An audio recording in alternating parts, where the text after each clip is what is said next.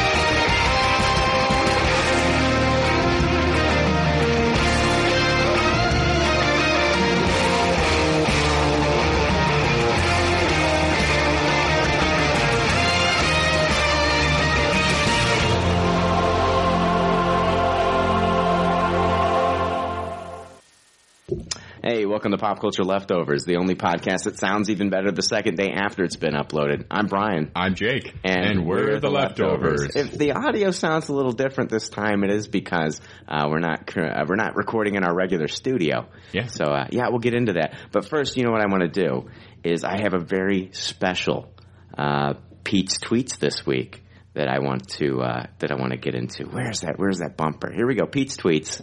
I thought I saw a pudding cat. Pete's tweets.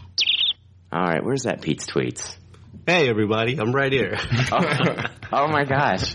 Pete, live in the studio, man. Hashtag live yeah. Yeah. What's up? How's it going? Thanks for having me, guys. Absolutely. No, thank Pete. Yeah, you. thanks for having us. Yeah. So, uh, yeah, we're going to be talking about Justice League. This is Justice League. But Pete, like everybody, I want, I want you to tell everybody a little bit about yourself and, uh, you know, how long you've been listening and all that good stuff and like what brings you out and, Uh, I'm Pete Yin. I've been a listener since episode one. Yeah. I've listened to episode one. Loved you guys. Been following you guys ever since. And um, I'm from California. I'm out here uh, for work and Yeah. figured perfect time. Justice League's out. yeah, Got a hold of you guys and or got a hold of you, Brian. Yeah. And uh, you know, you put it together and here we are. here we are. Yeah. The stars aligned. The stars aligned. uh, let's see here. I am uh, really excited to talk to you guys about this Justice League film. Um, but uh, yeah, uh, Pete, we. Uh, I am a little tired. I'm not gonna lie. Uh, me and Pete went out to Chicago last night. I got maybe three hours of sleep before I had to go to work today. But we we, we caught a Bulls game, We Chicago did, Bulls, we and it was absolutely amazing, man. Uh, so yeah. Awesome game. It came down to like the last two seconds. Yeah, It was yeah. it was awesome. I couldn't have asked for a better game. you could not ask for a better game. I mean, they were up by like one point with 9.8 seconds left, and it was just like we were like talking like one two possession game here. And it was just back and forth, back and forth, sloppy game. But it was like it was like it's a, it's a young team, a sloppy young team that needed a good win, Yeah. they got it. And Yeah. it was it was a dude. I had a blast. So Yeah. thank you so much. Oh, thank you, man. I mean, just being there with you and every time the Bulls scored, we were high fiving. Yeah. Everybody was high fiving each other. It was great. It was- first time, first Bulls game. First Bulls game, And yeah. I couldn't have asked for a better game. man. Oh man, so awesome. so great. It's like the, the best games to go to are either where the Bulls are blowing the other team out, or it's a close game and the Bulls win. If it's a close game, and the Bulls lose, that kind of sucks. And then also, a Bulls blowout is not a fun game to be at either. No. so Yeah. this was the perfect game. I, I had so much fun, man. I haven't followed the Bulls in a while, so I didn't know what to expect. Yeah, yeah, yeah. Well, they're not that good, but they, they ended up pulling out the win, so that was fantastic. But we are here today, uh, Pete. So thank you so much. This is this is awesome for us. I know it's like uh, really cool for you, but it's really cool for us to have you here as well. I agree. I Yeah. agree. So. Um, just getting to know you and be able to talk to you and just like, hey, there you are. Hey, you know, no, I don't have to read a Pete's tweets. I can just ask you something or talk to you. So it's really cool. Um, just uh, so you guys know, when we we did see the Justice League together, me, Jake, and Pete, and also uh, Tyler Bennett, Bennett another Tyler, um, Tyler was with us. Yeah, it was awesome. Yes, so it was very cool to meet Tyler. Uh, just so you guys know, though, when we, our theater experience was a little bit different when we, right? I mean, when we first when, when we started, Jake, do you want to get into the theater experience just a little bit? Uh, the theater experience. Jeez, I don't even know what part to start with. Um, the, the mess up or just the weirdness of it all. Uh, For- from I don't know, top to bottom is pretty. Yeah, I mean, bizarre. from my standpoint, the whole thing was was awkward from the beginning because like Brian is inviting me to come see the movie at the Peoria Theater. And so I like I don't know I can't help but feel like something's up with that. Like, Yeah. why does Brian want to go see of all movies live with me the new Zack Snyder Justice League movie? Yeah, yeah. It's like me and you are typically like, oh, let's get together for the Star Wars film. You know what I mean? Yeah, So- exactly. And we, you know, we've had polarizing opinions on other movies in, in the DCEU. Yeah. Oh, I yeah. guess just only really Man of Steel. We're kind of pretty on the line after that, I think. Yeah, pretty much. I mean, it started. It started though with Episode Eight and the Man of Steel. Everything else we're kind of like, yeah, Yeah. pretty much eye to eye. And so I thought that was weird. Um, I, I've been talking to Pete a lot lately on, on Facebook Messenger. Yeah. And he said something really cryptic at one point the last time we talked. He basically was like, well, hey, you know, maybe one time we'll get to see one of these Zack Snyder movies together and I'll get to explain to you in person how I Right. feel. And I'm like, man, this, this just, and so I kind of actually pieced together that I was like, man, is fucking Pete going to be at this fucking movie? Like, Brian's driving to Peoria, you know, Pete said in this cryptic, cryptic shit. Yeah. It's like, what's going on? So yeah, lo and behold, we sit down and I instantly like knew it was you. And it was, oh man, I just, and I clammed up. I didn't say anything. I didn't clam up. Right. But I just kind of made the decision, like, I'm just going to play along and see what he's going to do. Yeah. Because part of me felt like I was being an asshole by like Sherlock Holmesing it all in the first place. Yeah. So I'm like, well, I don't want to be the asshole and be like, sit down and be like, hey Pete, what's up? And ruin whatever like surprise he had had in store. Right. But like he never said who he was. He just kept like kind of hinting at it, like tell you know telling me how excited he was to watch the Zack Snyder movie, showing me his uh, home photo on his phone where he's uh, photoshopped next to Zack Snyder, which was very hilarious. And so yeah, we, and then the movie started, and we never even had the whole like. Well, did the movie oh, start? Oh start? yeah, well, I was getting to that too. Yeah. oh shit, spilling coffee on myself. But yeah, the the fucking movie starts, and first off, the weird thing is, is they played the Justice League trailer. Yeah, yeah, Listen to this, guys. Like they, we're getting ready to watch the Justice League, and all of a sudden we get a trailer that says coming this November, Justice League. I look over at Jake and I'm like, coming today, and Jake's like, yeah, coming in the next five minutes. I'm like, what the hell is going on here? I've never been to a movie where they played the trailer for that movie before that film, unless it was like a car commercial trailer, something like that, like the new Pontiac, you know, brought to you by the Justice League, you know. Get the special edition Justice League car. Exactly. Yeah, Transformers, the Camaro, blah, blah, blah. Yeah, this is like totally like a Justice League come together Yeah, right crazy. now. And I've said on the podcast, I always hate it when people laugh at the jokes that you've seen a million times in the trailer. Yeah. And I was right there. I was like, all right, no one has any excuse to laugh at any of the jokes that we just saw in Right, minutes right, before we see the right, movie. right. So no laughter from anyone on Yeah, these jokes. yeah. So that was weird. And so then we we uh, we get the solution later on as to why we saw the Justice League trailer Mm. Yeah. because when the lights turn off and the movie starts, the uh, music hits, and I think to myself. Wow, this DC opening score sounds exactly like the Marvel opening score. Yeah, we get all the Marvel fanfare. We get the uh, swirling uh, 3D block logo flipping around from Marvel. I'm, I'm seeing, uh, you know, Captain America throw the shield. Hulk, yeah. I'm seeing Hulk. That's when I start. Uh, that's when I realized when I saw Hulk, I was like, "Oh, what's going on?" This That's not the Green Lantern. Yeah. So, uh, yeah, they were playing Thor Ragnarok. Yeah, we saw about maybe 90 seconds Yeah, of it. of Thor Ragnarok before somebody got up and then had to tell the people at the theater that they were playing the wrong movie. So I didn't think very many people in our crowd seemed that alarmed by it because I was still confused when Thor was starting as to whether or not we'd made a mistake. Oh yeah. Because it wasn't like people were like, "Hey, what's going yeah. on?" Uh, did we go into the wrong theater? Yeah, yeah. Did we buy the wrong ticket Right, or something? right, so right, We, yeah. we actually asked someone if they were here for Justice League. I believe you did, Brian. Yeah. And they're like, "Yeah, yeah." Yeah. So we had Superman in our theater. A Yeah, there was a guy dressed as Superman to go see Thor Ragnarok.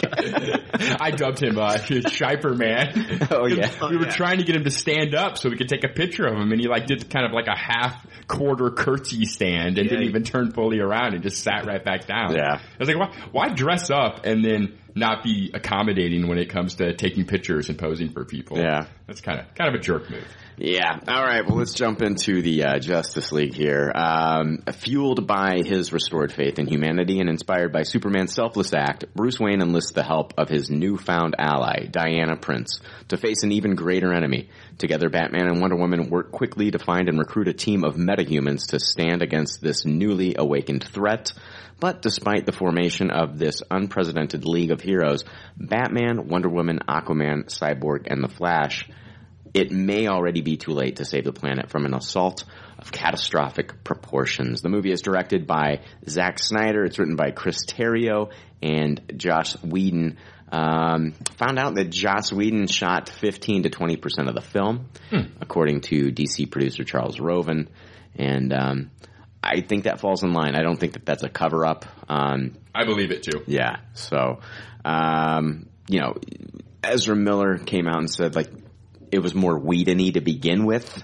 You know, And we'd gotten that vibe Right. from the um, Yeah. as soon as they let him on the set after Yeah. BVS came out. Well, and then a lot of people that were invited to set visits, some of the jokey stuff that happened in those set visits was when Zack Snyder was still on the project. Yeah, So yeah. it's been confirmed. Uh, this movie stars, of course, Ben Affleck as uh, Batman Bruce Wayne, Henry Cavill as Superman Clark Kent, Amy Adams as Lois Lane, Gal Gadot as Wonder Woman and Diana Prince, uh, Ezra Miller as uh, Barry Allen the Flash, Jason Momoa as Arthur Curry, Aquaman, Ray Fisher as Victor Stone, Cyborg, Jeremy Irons as Alfred, Diane Lane as Martha Kent, J.K. Simmons as Commissioner Gordon, and Ciarán Hinds as Steppenwolf. I may have missed somebody, but that's basically the main cast. Yeah, you got the gist of it. Uh, the film was released on the same day that the animated series Justice League, back in 2001, aired for uh, aired 16 years earlier. Huh. So the exact same day. I didn't know that. Yeah. Uh, Justice League has a runtime of 120 minutes, making it the shortest DCEU film to date. Justice League has an estimated budget, according to IMDb, of $300 million. Yeah, I believe it. Wow. Uh, extensive reshoots in London and Los Angeles in mid 2017 added a cost of approximately 25 million to the film's budget. Henry Cavill worked on the reshoots and Mission Impossible 6 at the same time, and that's where he was rocking that mustache. Uh, anyway. Where reports say 25 million of that uh, 300 million were spent on just that awesome mustache removal job. Yeah, I mean, I mean, Paramount would not let him shave. It Yeah. was in his contract. Same thing happened with uh, Chris Evans with the shawarma scene. Yeah. Um, if you guys remember, he was covering up his face in the shawarma scenes because Yeah, he had that beard that he was rocking in Snowpiercer, that film. So yeah, uh, but, but, but, yeah. So Cavill's facial hair was removed in post production. Guys, we are going to jump into Justice League. First, we are going to start off. I mean, we're going to rate it here momentarily, uh, but there's going to be lots of spoilers, so I'm going to play the spoiler warning. Good call. This is a pop culture leftovers spoiler warning. Today's forecast calls for spoilers straight in your dick hole. You have been warned, spoiler pussies. All right, guys. Yeah, and we are one step closer here to uh, our Justice League ratings. It is now time for us to go over our rating system. The rating system is simple. If the leftovers don't like something, they toss it. If they do like something, they suggest you taste it. And if it's brilliant, it gets a Tupperware rating. If all the leftovers love it, then it gets the pinnacle of success, a Tupperware party. All right, I'm going to start off with Pete. Pete, I want you to rate the Justice League. But first, before you jump into the Justice League, if you can, if you can, give me your ratings for the four previous DCEU films. And I know, put an asterisk next to DCEU because that's not the, that's not like, you know, they're not calling it the DCEU, but but I don't know what else to call it because they haven't come out and officially called it anything yet, right? Yeah, the DC movies. Yeah. Yeah, by this time it, it, it stuck, so let's just go with DCEU. Yeah, DCEU. Make it easier on everyone. Yeah. So, alright, with uh, Man of Steel, Man of I Steel. thought Man of Steel is brilliant. Yeah. Tupperware, I love it. We're on the same Um, page. Wonder Woman, Well, let's go in the order. So you got Man of Steel, uh, Batman v Superman was next. BVS, I tasted that one. Tasted that one, okay? Uh, Suicide Squad. Suicide Squad. Tasted initially, and I, it's gotten to a point where I'm gonna toss it. Okay, so it's it's a retro toss. Yeah, it's a okay. retro toss. All right, upon reflection, and, and that happens, man. It's like you, Mm-hmm. you go to these movies, you're there with the crowd. I'm sure you saw it in the theater, and you try to talk yourself. I, dude, I did it with I did it with epi- I did it with episode one, The Phantom Menace. Yeah. I, I walked out of The Phantom Menace, and I'm like, oh, I, I love this movie, and then I went again, and I'm like. I don't. I I really don't. You know, I I had to do that with uh, Avengers: Age of Ultron. I never thought I loved the movie. Yeah, But yeah. Avengers: Age of Ultron was one of those situations where I was just like, Brian, I can't believe you didn't like it.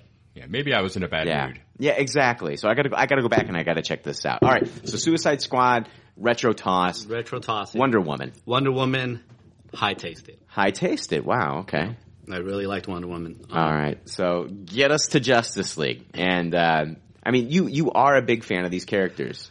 I'm I'm a big fan of DC. Yeah. Um, I like the tone of the DCEU. I'm a Yeah. big fan of Snyder.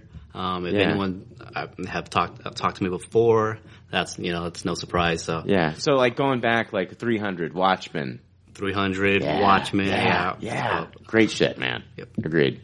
Um, all right, I'm just gonna go ahead and it's gonna be a high tasted. Okay. All right. All right. All right. Got a high taste it. Uh, what were some of the things? I mean, we're in full spoiler mode, guys. So if you want to, if you want to tell, if I mean, i- you can wait to break it down as we and, and talk about things you liked, or you can kind of like, uh, what, what did you like about the film? Well, I like that it was more lighthearted. Um, you can feel Whedon's touch on it. Yeah. Um, the chemistry and the banter between uh, like everyone I liked. Uh, Wonder Woman was great. I thought Gal Gadot, all her scenes were great. Yeah. The fight scenes, uh, the score, man. Um, the '89 Batman theme, that was awesome. When I, when I heard that, that was awesome. Uh, and Flash was fun. Every time he was on, I had a good time. Jake, I'm gonna go with you next. So we got a high Oh, taste no. it. I'm gonna go. No, I'm going with you next. I gotta know. I gotta know.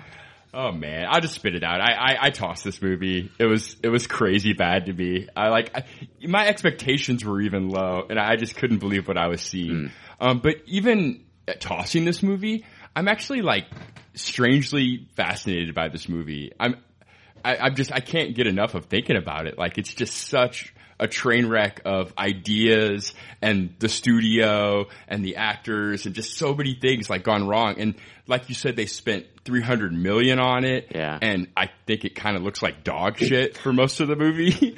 so I'm just like, what the, what the hell happened here? Yeah. Like is, I don't know what's going on box office wise with this movie I don't either. I haven't checked. but it, it doesn't feel like the buzz is there. Like, Right. and I, I, I almost have to toss this just on the merits that here we are at the first live action Justice League movie, and it basically came out of the cannon with a whimper. It's like a dud, you know? Even if the movie would have been fantastic, it's like, it kind of hurts my heart that the whole thing is just like, it feels like a non-event. You know, Yeah. how the fuck, if you told me 10 years ago that the third Thor movie was gonna feel like more of an event that like people were buzzing about than fucking, you know, the Trinity getting together for the first time in a Mm-hmm. Yeah. movie, then I, I wouldn't believe you for, for the life of me. And we'll get into specific problems I had and spoilers and everything, but just like, oh my gosh, this thing was a mess. I guess the two things I liked, the score was pretty decent. Yeah. Um, but it was like a cheap pop kind of decent way. Right. Like fucking A, you know, the 89 Batman score is fucking amazing. Yeah. And if you play it, I'm gonna fucking nod my head and go like, yeah, this fucking shit's cool. Right. Uh, you, you fucking win, you know? Yeah. And I thought, um, Jeremy Irons, is that who plays Alfred? Alfred, yeah. He's fantastic. I, I feel terrible for him that he has to waste his version of Alfred in this mess for the last two Zack Snyder superhero movies. That's a shame. Right. That he won't get it, get a redo with an actual good screenplay and a good cast and good special effects. So that's unfortunate. Yeah. Everything else I thought kind of sucked. I, I didn't even really like Ezra Miller very much. Really? Yeah. I Wow. I thought the Flash powers looked kind of garbage.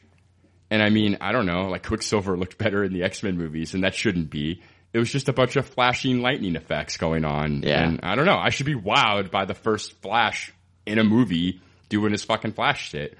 Um, yeah, and I thought the laughs were few and far between. I can only think of two or three times that I laughed because I was supposed to.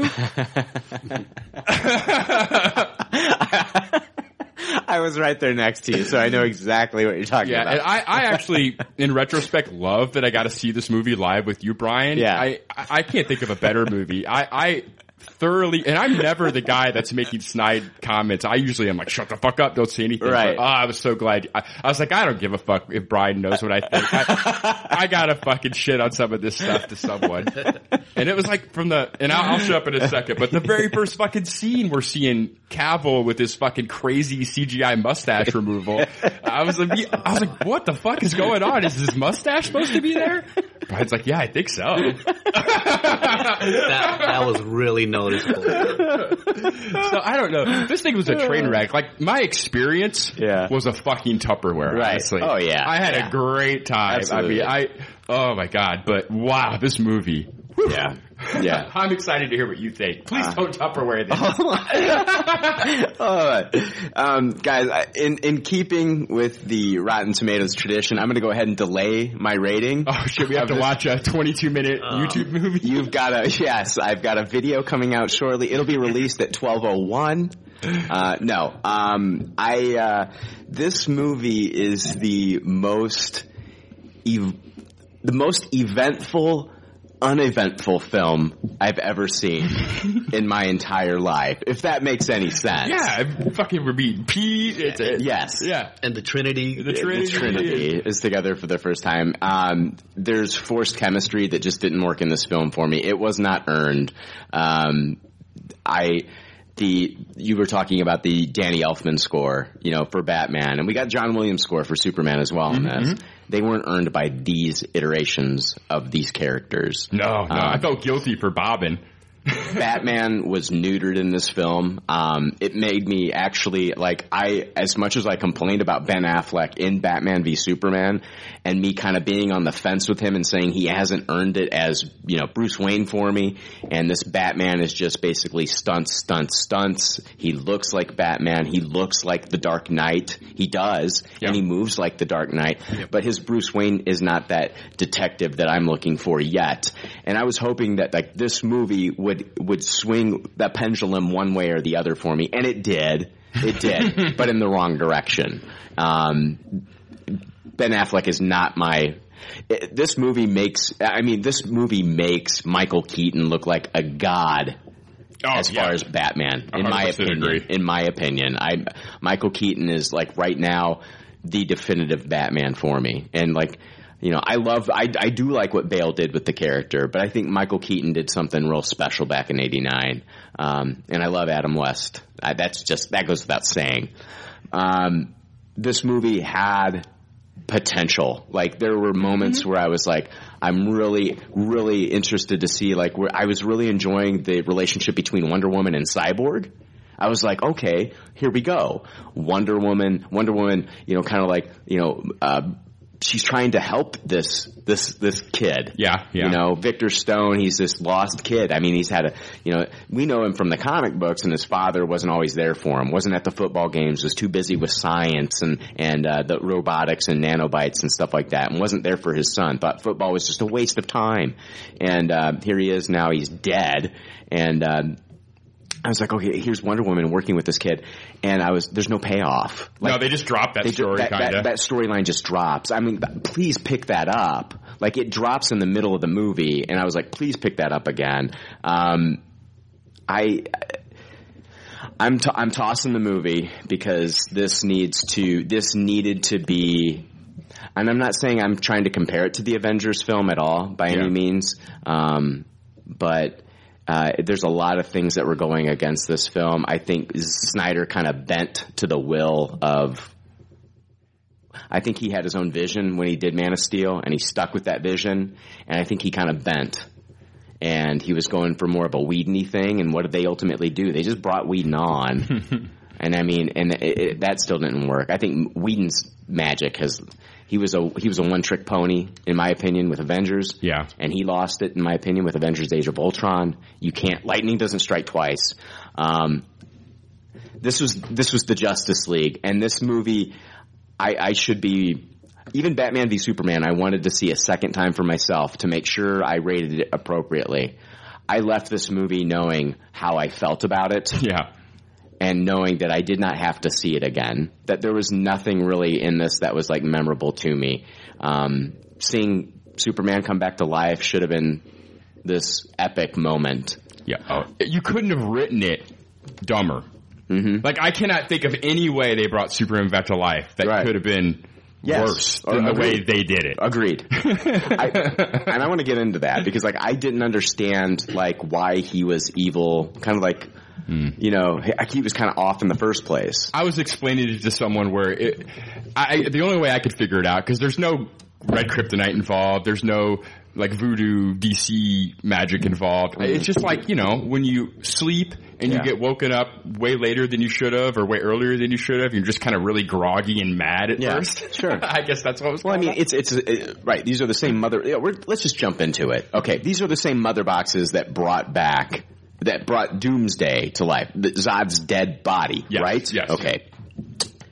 This is also the same mother box though that gave reanimated. I'm not going to say bring back brought back to life Victor Stone. Victor Stone died.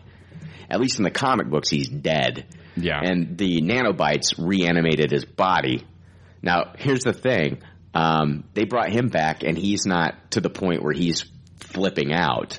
Is it the robot? is it the robotics that's keeping him kind of like in check? That uh, I, I, mean, they really didn't have much exposition when it came to any of the characters and their powers. That's a lot of my problem with this. Go ahead, Pete. What, what I'm thinking is it's the uh, the mix between the mother box technology and yeah. whatever technology that his, his dad his dad was working was on. Working on. Right. Mm, okay. Okay. But see that it's not explained, and that's the problem that I have with a lot of this stuff. And that's a, another thing that really drops this movie down for me is Steppenwolf. I was getting ready to say, I was, oh gosh, I was going to say all three of us did our review, and we didn't even bring up the villain. Yeah. Like that's how forgettable it is. Yeah. I, I compared him to uh, Saruman from the beginning of Fellowship of the Ring. Yeah. Just a big guy with a big weapon that smacks people around with it. I'm I'm thinking like I don't know who's worse, Steppenwolf or Malekith, and it came down to Steppenwolf being worse. Yeah. Just because the CGI on the character looked so awful. At least Christopher Eccleston was actually in costume. Yeah, and he's trying to at least ham it up a little bit. Yeah. Like Steppenwolf, it's worse. It's not even bad acting. It's just so vanilla. Like Yeah. it's just completely forgettable. And Pete, jump in here. I know you're dying to It's say funny something, that you brought up uh, Sauron because that was exactly what I was thinking when they had that the war scene. Yes. we're going back into Steppenwolf's. Well, yeah, and then the mother boxes are basically like the, the rings divided up against like you know the elves, man, they filmed it like that. Even and I was dwarves. talking about Yes, like that yeah. war. Yeah, And then they created one mother box to rule them all. I kept waiting for them to say after that. yeah, well, I didn't bring up Steppenwolf because I was going to leave. That's one of the uh, the things that I didn't like. yeah. Um, was the, the weak villain because if I'm going to get on the Marvel uh, movies for having weak villains, then I got to do the same for uh, for the DC movies um, or this one. Steppenwolf just didn't work for me. It was just like he was just a toss away villain. Yeah. So you can understand his uh, motivation. How do we how do we fix that? How do how do we fix that? Should Steppenwolf? Okay, remember they originally were talking about Justice having Justice League broken down into two parts, right? yeah. Okay, how could they have done this better? Could they have set up? And I'm not talking about setting up Darkseid, which they did. It was teased in this movie. And I thought that made Steppenwolf bad because they, less than halfway through the movie, they're underselling Steppenwolf Right. as a toady Right. to fucking Darkseid. So I already didn't care. So my thing was, okay, let's set this up as Justice League Part One and Part Two. This being just and but not tell everybody that before the movie comes out. Like that's what they're hinting at towards the end of the movie. Um, I, I will throw out that I love the post credit scene. I will Which throw that one? out. The the the uh, the second one. I thought Oh, with Jesse Eisenberg? Jesse Eisenberg. I thought that was phenomenal. Uh, we'll we'll talk about that later. Yeah. Like, that's my favorite part of the fucking movie. phenomenal. I like seriously. I got a hard on in the theater. It, it, it, it was dope. I, I'm sorry. For me, that was cool. That was cool. Um, anyway, Steppenwolf. Uh, I, I think this movie should have been about Steppenwolf bringing back, finding a way to bring back Superman for his own, to to to, to fight the Justice League. Oh yeah, that would have been way better. Okay, and so like, and and so like, oh my gosh, okay, you're not even going to fight Steppenwolf in this movie. Steppenwolf, okay, all he did was send his parademons to take care of those, uh, to to, to get those mother boxes. He get let's slow it down a little bit. You know what I mean? Yeah. We kept last night with the Bulls, those young kids wanting to shoot these shots and shoot their wad, and I felt like that's what this movie was doing. It was blowing its wad early. There's some good stuff here that they kind of kind of they could have kind of like slowed down on, and this movie could have ended with the Justice League fighting a black suit Superman. Yeah. Can you imagine that? I want to see Superman with like the, you know, like the eye, with like the, the, the, the, the heat vision coming out of his eyes and the, like fighting, fighting the Justice League and the Justice League having to work together to fight Superman. And then, you know, and not having the word, the, the trigger word be Martha to bring him out of it. Or not even having Lois Lane being the thing to bring him out of it. You know what I mean? We got a little bit of that, a little bit of the Justice League fighting. That was actually I my know, favorite man. scene of the whole movie. But I, my favorite, my favorite out of that scene was when um, the Flash was trying to run around him, and Oh, then definitely. and then Clark was just watch, dude. Yeah. That was cool. That that, but that's that's why this that should scene that that whole battle should have been the climax of the film, in my opinion. Yeah, I agree. And it and it would have set Steppenwolf up for Justice League Part Two to be the big bad that they take on. And I think it would just would have worked so much better if just Superman shows up. They're excited that he shows up, Yes. and then what the fuck? Now he's trying to kill us. Right. Like the route they went, it was so I like even talking. It's like even hard to explain. It was they did. morbid. It Yeah. was very morbid what they did. Like, Batman sent Cyborg and Flash to, To dig, dig up him Clark's up. corpse. Yes. They took the corpse to the Lazarus pit, Yeah. and they had to drop the mother box into the Lazarus pit. Yeah. And Flash had to build up enough electricity To- to- and yeah. touch the tip of the mother box at, At the same exact same time time that it touches the- touched the water. Yes. The movie actually explains all yes, this. like it's science. Well, science. Cyborg explained all that Yeah. because he gave all that unnecessary exposition. Well, he understands the mother boxes because he's of the mother box. But the, it, like, and just like you said, blowing its own wad again. At that point, it's so fucking tedious what Yes. they have to do. We know that go- that's what's gonna happen. We know it's gonna fucking happen. Right. There's no drama. I, I honestly didn't even think they were gonna show it happen at It's, that it's basically the same scene where Marty McFly is trying to start the DeLorean. yeah. and he can't, and he hits his head on the steering wheel and it starts up, right? Oh, it's so bad. And then they have the fucking gall to show the slow motion flash trying to touch the mother box at the same time it Yeah. touches the tip of the water. Well, hold on. Like there's Jake, any Jake, drama Jake. whatsoever. Guys, what if, for some reason, he didn't touch it at the same time? They would have had to have reset and do it again. something. Let's just reset and do it again until we get it right. Right? There's no drama in that. It's not like, oh, you fuck, you got it wet. Yeah. The mother box is no good now. It's wet. You ruined They it. show Batman in the bathroom holding it in front of a fucking hand dryer for five minutes. All right, Flash, don't fuck up this time. so stupid. When, when Flash touched the mother box, I turned to Brian and I was like, he did it! Because it was like, they're so stupid. Oh man. Oh man, and that wasn't even the dumbest thing that happened in the whole movie. I know, I know this is driving you crazy. I know this is, no, no, the guy's got, I'm gonna throw this out there. Like, Pete has listened to us for four years, and I guarantee you, man, you've listened to some episodes and you're yelling in your car at us and the way, and the things that we've said about some of these movies. This is your chance to fight back, Pete. Do it. No, here's the thing. All right. I I like the DCEU movies, um, but I understand where I'm coming from as a fan, and I Yeah. know where I stand. So with Jake, I under listening to you guys for so long, I understand where Jake's coming from. Yeah. and you know if he's saying he doesn't like it, it's, it's you know it's from his heart. He Yeah. just doesn't like it. It's Yeah. not just- it's not his bull that he's you know saying so. But um, you know, I think there was just a lot more pros for me than cons. So you know, I had a great time, and I don't know if that's part of you know Yeah, being there, sure. experiencing with you guys. Yeah, sure, absolutely. I, I had a great time. Yeah. So and no, I Tupperware a hanging out with you guys. Yeah, yeah, I mean, that's a Tupperware for me all day. Did you like that Superman Resurrection, Pete? Though, like, come on, defend that thing. Well, you know, it, I was racking my brain trying to figure out how they were going to bring Superman back. And Yeah. You never thought of that. I didn't think of that, but it works for me. I don't think, honestly, you, you could you could you could have given me all the time in the world, and I never would have thought of that. Yeah, I I guess it's not predictable. Yeah, yeah.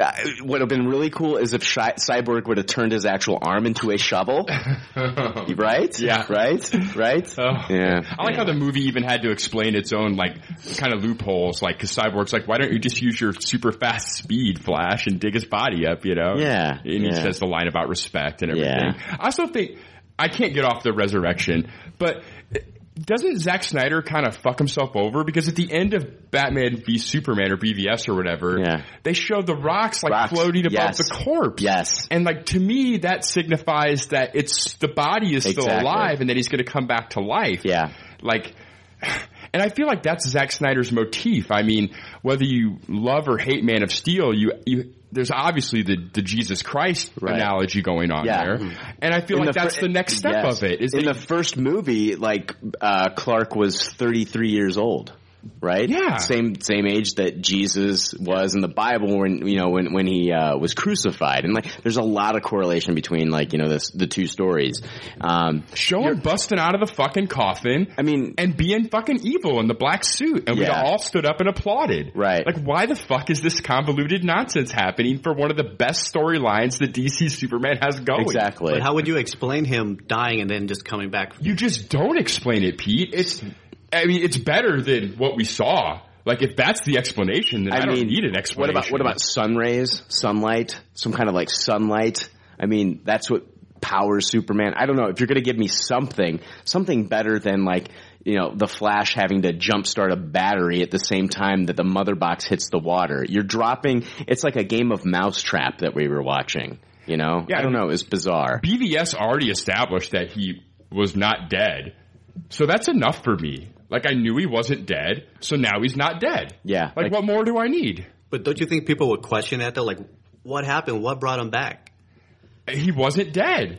BVS clearly showed he wasn't dead. That's what brought him back. Is the, that the rocks lifting off the grave is like that's that's that was alluding to something and that was just kind of thrown away like i'm i'm i'm somewhere in between the the two of you I agree that my my solution has its own plot holes too. Exactly. But my argument is that it, at least it doesn't completely Pete, destroy you're absolutely drama. right like if they do what jake's saying people are going to ask well how did that happen like how did he come back you know uh, and then and then you're to have people saying oh remember at the end of bvs where the ro- rocks were floating? And it's like well jake's like well he, he just came back. And I'm, you, we're to have problems with either way. I just I, I i'm not satisfied with what they gave us. Yeah, cut right back to that scene. Snyder was did you know one of the best things in BVS I thought was the way Snyder interconnected it with Man of Steel. And the same thing could have happened right here. You could have picked right back up from that scene with the rocks floating and then expand on it. And Yeah. then we see Superman come out of the grave and and now he's not happy and he's pissed off, you know?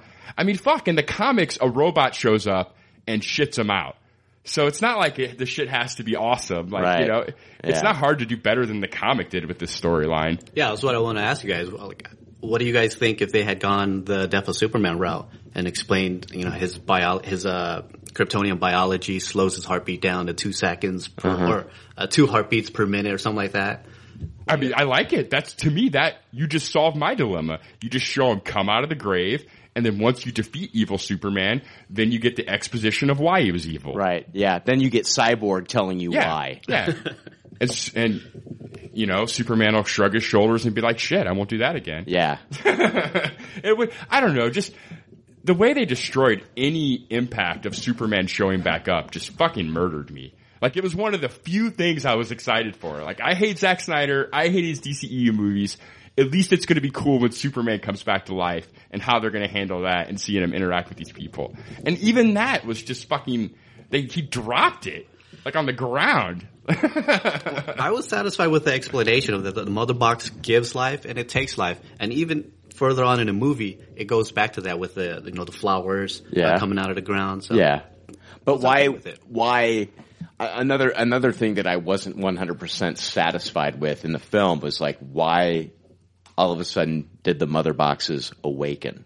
Oh yeah, the mother boxes that were so they were anything they wanted to be basically. Okay, so okay, so there was the big battle. We saw the big battle, the flashback battle, which was amazing. I, I did love that. I, I thought that that was very cool. Um, we've seen some really cool flashback battles in some movies recently. I love the flashback battles that we saw of like. Um, you know, uh, in Thor Ragnarok, you know, where, where we've got Valkyrie on the Pegasus Oh, I and love that, fighting. yeah. You know, I love seeing like the Amazons, like, you know, fighting, uh, you know, in Wonder Woman. I, I think it just looks so cool. And here we get, we get another scene. We get, we get a scene of man and it, as, as, as, as Lord of the Ringsy as it was, Yeah. it still visually looked very cool. And especially like the, the tease of the Green Lantern. I thought Oh, like, yeah. I was really excited about that. It was cool just to see the ring. I thought that that was a very, very cool Easter egg that the lanterns were there. Um, we didn't see like who, uh, you know, we didn't see like who that ring went to when that lantern perished. But like that lantern looked really cool on screen, that ring. And so I, I thought that was really cool. So we get that whole battle where, um, Steppenwolf is defeated by humans, uh, Atlanteans, and the Amazonians, and they push him back. And the one thing that, like, you know, and they bury all these mother boxes. You know, well, well, the humans bur- bury theirs. The Atlanteans have theirs deep within Atlantis. Um, the the Amazonians are on a hidden island, so it's it's hidden. it's hidden from Steppenwolf. Uh, Steppenwolf, in the meantime, is trying to like I'm sure regain power, but why did it take? Why why did the mother boxes suddenly awaken now? There's never an they explanation. never, to yeah, that. they never explained. Okay, hold on, hold on. I can tell you, like, okay, the Kryptonian died. Okay, Superman died. Mother boxes are awakened because of the because. Is that the case though? No, I don't. That Because- makes no sense because- because they because- probably went to sleep before Superman was even there. Well, people were saying, people were saying, like, okay, you know, uh, well, the mother box awoke because Superman died, and so now, now Steppenwolf can come back Mm. and claim the mother boxes because there's no Kryptonian there to protect, right? Um, but, I- yeah, I, but, but, Victor Stone was already cyborg, right? Before Superman died. Meaning that Silas Stone brought his son back with the use of a mother box, an awakened mother box, before Superman died, correct? Yeah, and, and I'm starting to piece together stuff in my own head too. Okay. It's it's not Superman dying that woke up the mother box. It's the despair and fear that was created Of humanity. from Superman dying. From humanity. Yes. Oh, That woke up the Boom. box because they established that with Batman drawing out the uh, parademon. Is that the correct name? Parademon, yeah. Yeah, and so it's like the just the the mood of everybody has awakened the mother boxes because there's just such a void from Superman not being there. Sorry to get all David Spade here, but yeah, I liked the parademons the first time when they were called flying monkeys and they were in the Wizard of Oz. But anyway. Yeah, I mean Yeah. they were they were just as boring as like kind of the Chitauri. Chitauri, yeah. Yeah, Yeah, and they- there was no Loki to make up for it. Right. So yeah. Steppenwolf was definitely no Loki. Ultron drones. yeah, Yeah, Ultron drones. You know, as a Marvel cocksucker, I really do kind of enjoy Steppenwolf in a way because he's, to me, the worst comic book villain in the last decade of fucking movies. Like, I can't think of a worse. No, he- Worse than Malekith. He, oh, worse. Yeah, like Brian said, you've got Yeah, um, the CG. The acting is The- good too. The CG, I agree, yeah. but he held his own. Uh, You know, they didn't defeat him; they just sent him back. Yeah, I mean, on a trading card level, sure, Steppenwolf is better than Yeah, but Malekith. like, but like, like my theater experience and like walking out of there, like, dude, wow, fucking Steppenwolf, right? Yeah, but You him know? having any impact in any way whatsoever, Yeah. he, he never says one. Li- he doesn't even say a bad line. Yeah. like what is one memorable thing that Steppenwolf said? yeah, No, every I think every uh, sentence he said has something to do with mother or mother's Yeah. calling. So, yeah. like, Yeah. he's one of the you Between know, him and Glenn, for me. between him and Glenn Danzig, Jesus, and At that point, I'm wishing for Joss Whedon just to make him say snappy dumb shit. Yeah. just because at least it would be fucking something. right, right, yeah. just have him start cracking No, jokes, I- I- please. it's also, I mean, seriously, like he's uh, following right off the heels of watching Thor Ragnarok, where we got Hela. I mean, Yeah. Yeah. Cate Blanchett was amazing. Yeah. right. Uh, awesome. So it's you know it's I don't know it's not like oh, worse. Worse than Ronan. Worse than Malekith. Yeah, Worse than yeah. any Marvel villain. Zack Snyder did it. He trumped them all. The one villain to rule them all. I, I I just I wish like I get it that they're setting up Darkseid, but like don't just gloss over this character of Steppenwolf. Like you can give us something. Like I'm not sure. I I don't think like everybody out there is like, oh my god, that's not my Steppenwolf. But like on the flip side, you can make Steppenwolf something. Yeah. In this, They shot themselves in the foot because they announced that he was a toady to dark side Yeah, all the exactly. way. Like we already know that Infinity War with Yes. the Black Order, they're like the Thanos' gang. Like, Right. It's not gonna the they're not the main villain of the movie, and we already know we have to wait a whole other movie to get to Thanos. Right. So the Black Order are pointless. Yeah. Like it's all gonna happen in one movie. Uh huh. So ugh. Whew. you want to do a, can we do a break? Yeah. Let's do a break.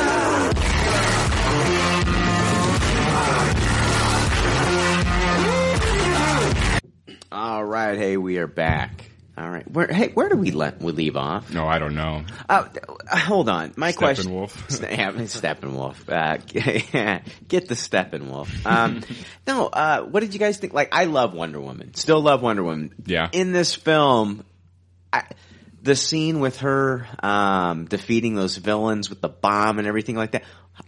Where where did what was the point? Yeah. Did, did that have anything to do with the overall? Did it? I don't know. If it did, please explain it to me because I'm lost here.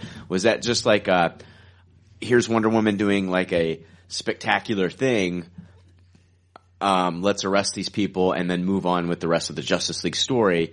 Did that have anything to do with?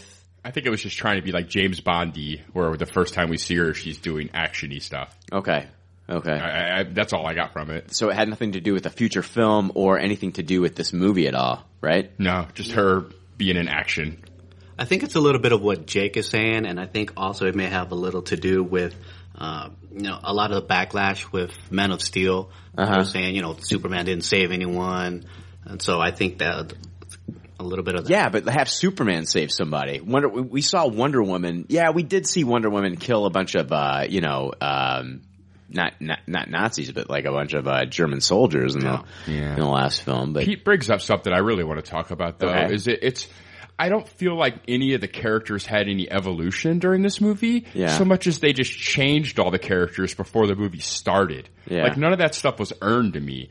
Like it's like, yeah, I've been complaining the entire time that Superman has no humanity. Right. But it, it's not a fix to just all of a sudden retcon it to him and give it to him. Yeah. And I thought that played off really cheap. That's that really bothered me. Yeah. You have to naturally have the character become that. If your end goal is to try to create a Superman more in line with what the majority of the fans want, you can't just snap your fingers and have him be that character. You have to have the story beat move him into that character.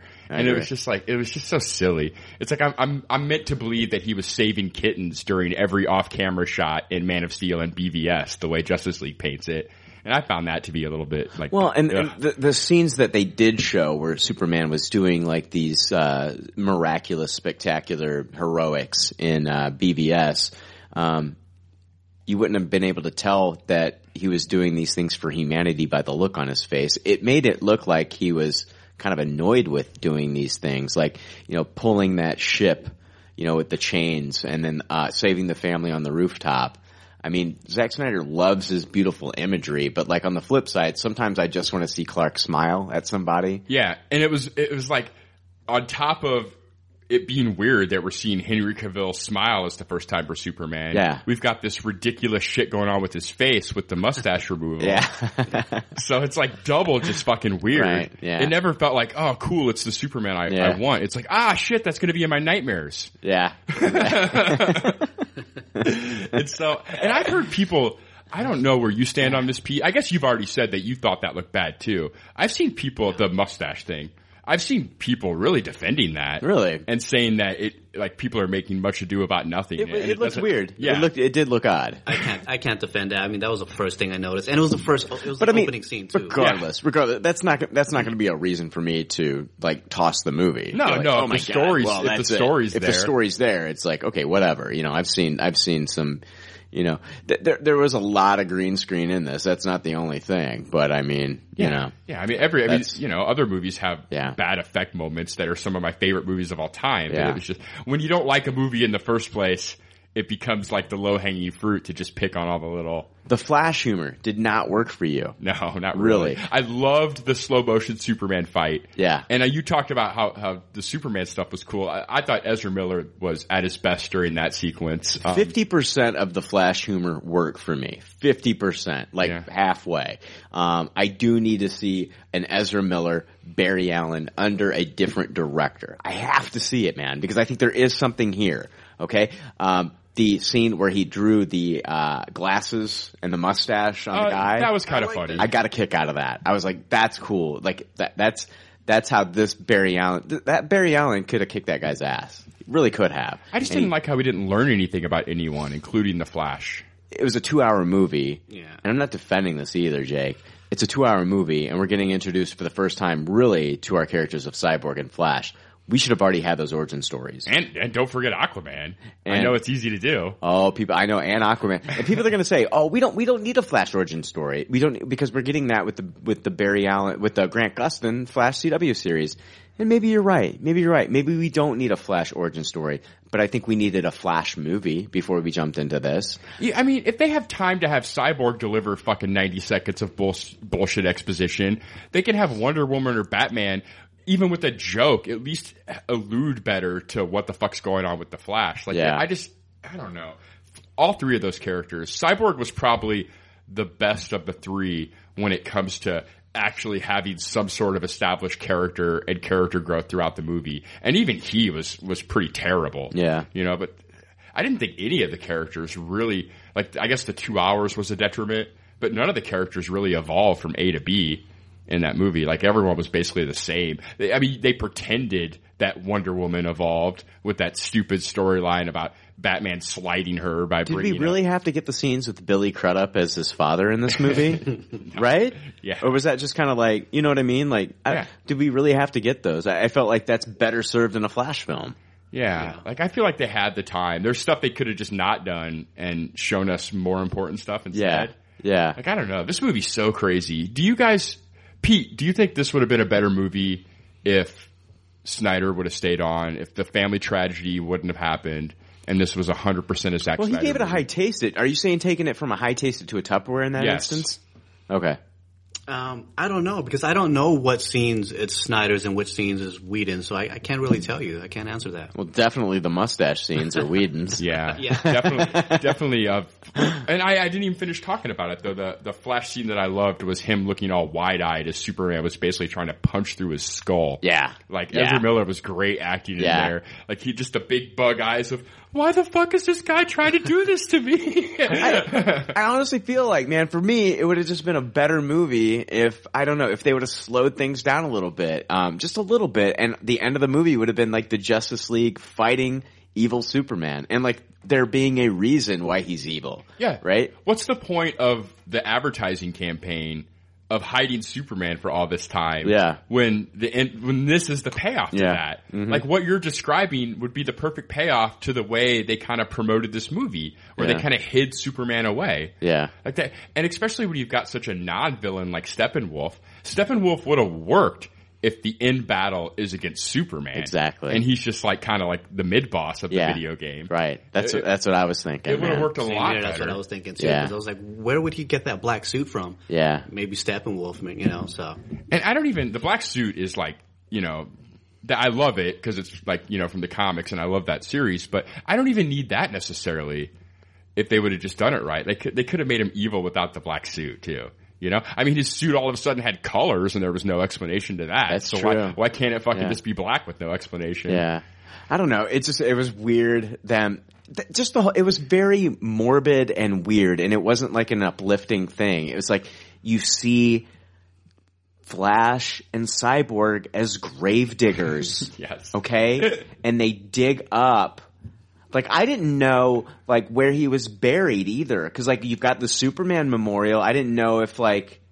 And then you've got the Clark buried. Like, how do they explain this now too about Clark coming back? How long has Clark been dead? By the way, what's the timeline there? I don't know. I don't know how like long it's been since the battle with Doomsday. Okay. But see, the thing is, like, my, yeah, like decomposing and things. But he's Krypton- Yeah. he's Kryptonian. Okay, okay, you can so explain it with that. yeah, my thing is though, like now that Clark, now that he's back, are we gonna get Clark?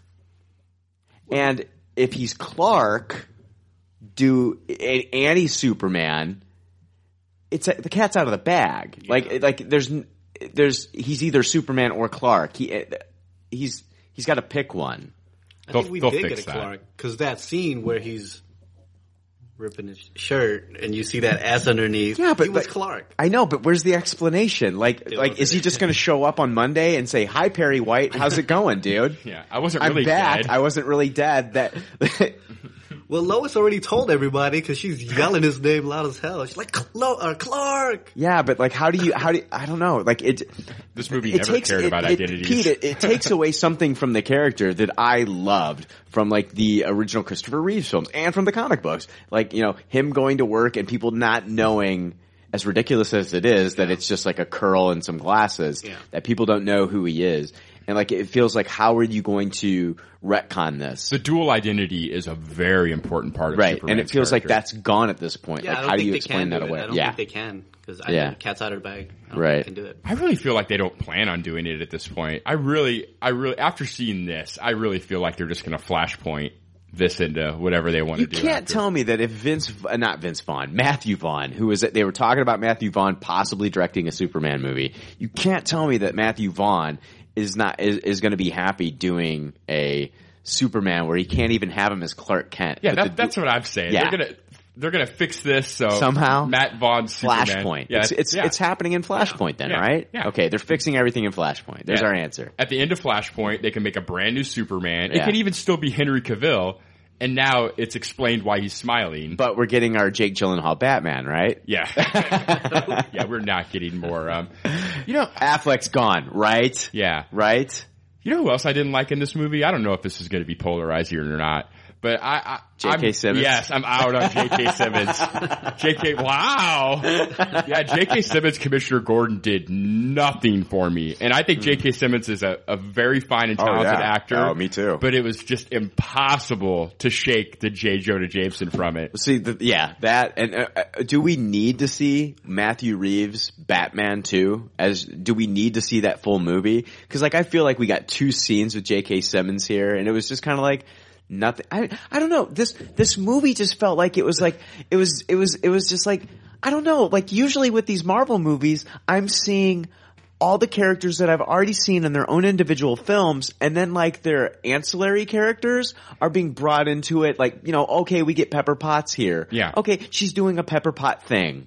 Yeah, And but here I'm I've never seen this Commissioner Gordon before and I don't have time to really get to know this version of J.K. Simmons Commissioner Gordon. What's his motivation? What's this that? I know about the character. I know about Barbara Gordon. I know all these from things from the comics, but I haven't spent time with this version of the character and this is my first introduction. yeah, it and, was very silly. and I, I, it would have been nice if I would have had a full Batman film under the belt. So that way, if he does do something or say something, then I then I then I then I've already been introduced to this character and I can kind of relate.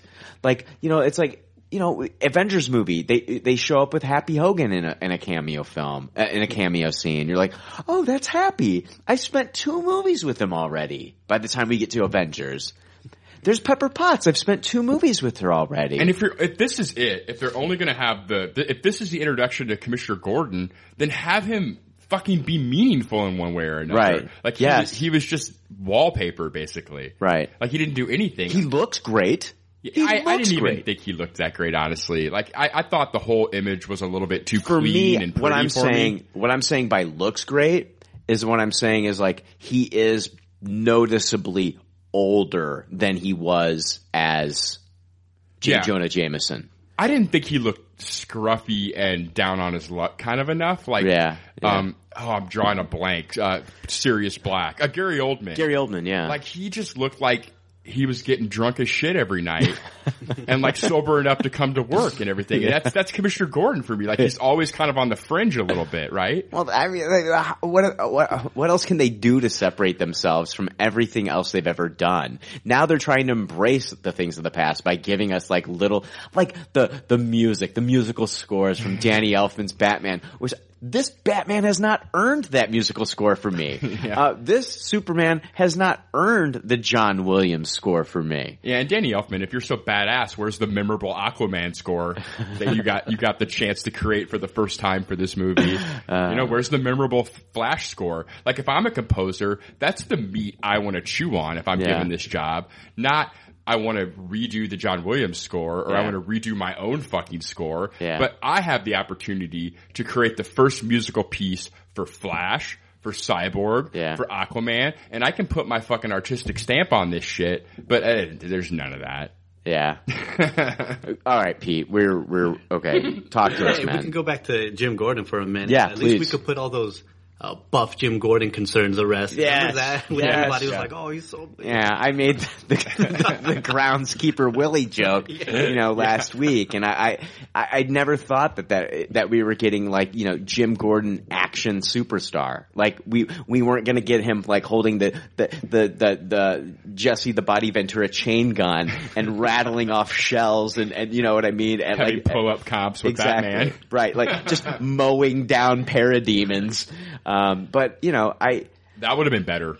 I, I would have loved that actually. Now that It would have been something. He was just fucking wallpaper.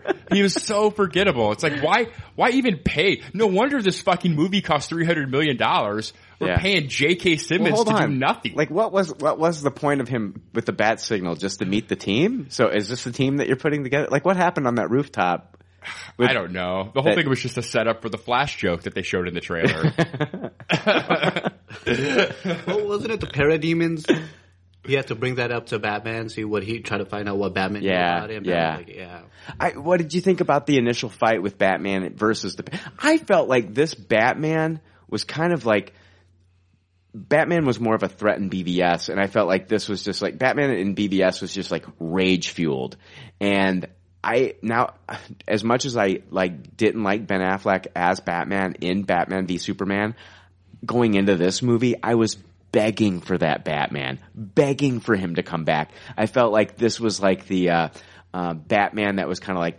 Uh, you know, looking at Ezra Miller like the young kid millennial, like get off my lawn, or you know, like I, I'm old, ba-, and like he, you know, Superman's tossing him away in that battle like he's nothing, and Yeah. like I just felt like Batman was just kind of like this old crotchety old man that that like look look like that's looking you know I don't and he wasn't even there for the Batman for the Superman fight like they're all on the steps of Yeah. that that that mon- that monument for Superman and where's Batman that entire tr- time trying to catch up to him I'm like I don't I didn't I don't know I, to that first Batman scene. Um, Yeah, that that- you were with the talking about the parademon. parademon. I fucking hated that scene. Um, I was- love the actor that was in that that's the guy from Mindhunter Okay. and um and he was also in Fight Club Oh, um he's one of the partners in Mindhunter I love that guy so I was like cool very very cool cameo I like that guy it was impossible for me not to think about 89 Batman during that scene because Yeah. it was like it's Batman holding the guy Yeah. over the edge of the roof. The only thing that didn't happen was, who are you? yeah, well, I was going to say Yeah. the only thing that didn't happen was Ben Affleck ever looking menacing. Like Michael Keaton looks damn straight terrifying when Yeah. he's fucking trying to case that guy on the over the side of the roof. I don't know. I don't know. Like this movie made me beg for the Batman that we saw in Batman v Superman, which I I was.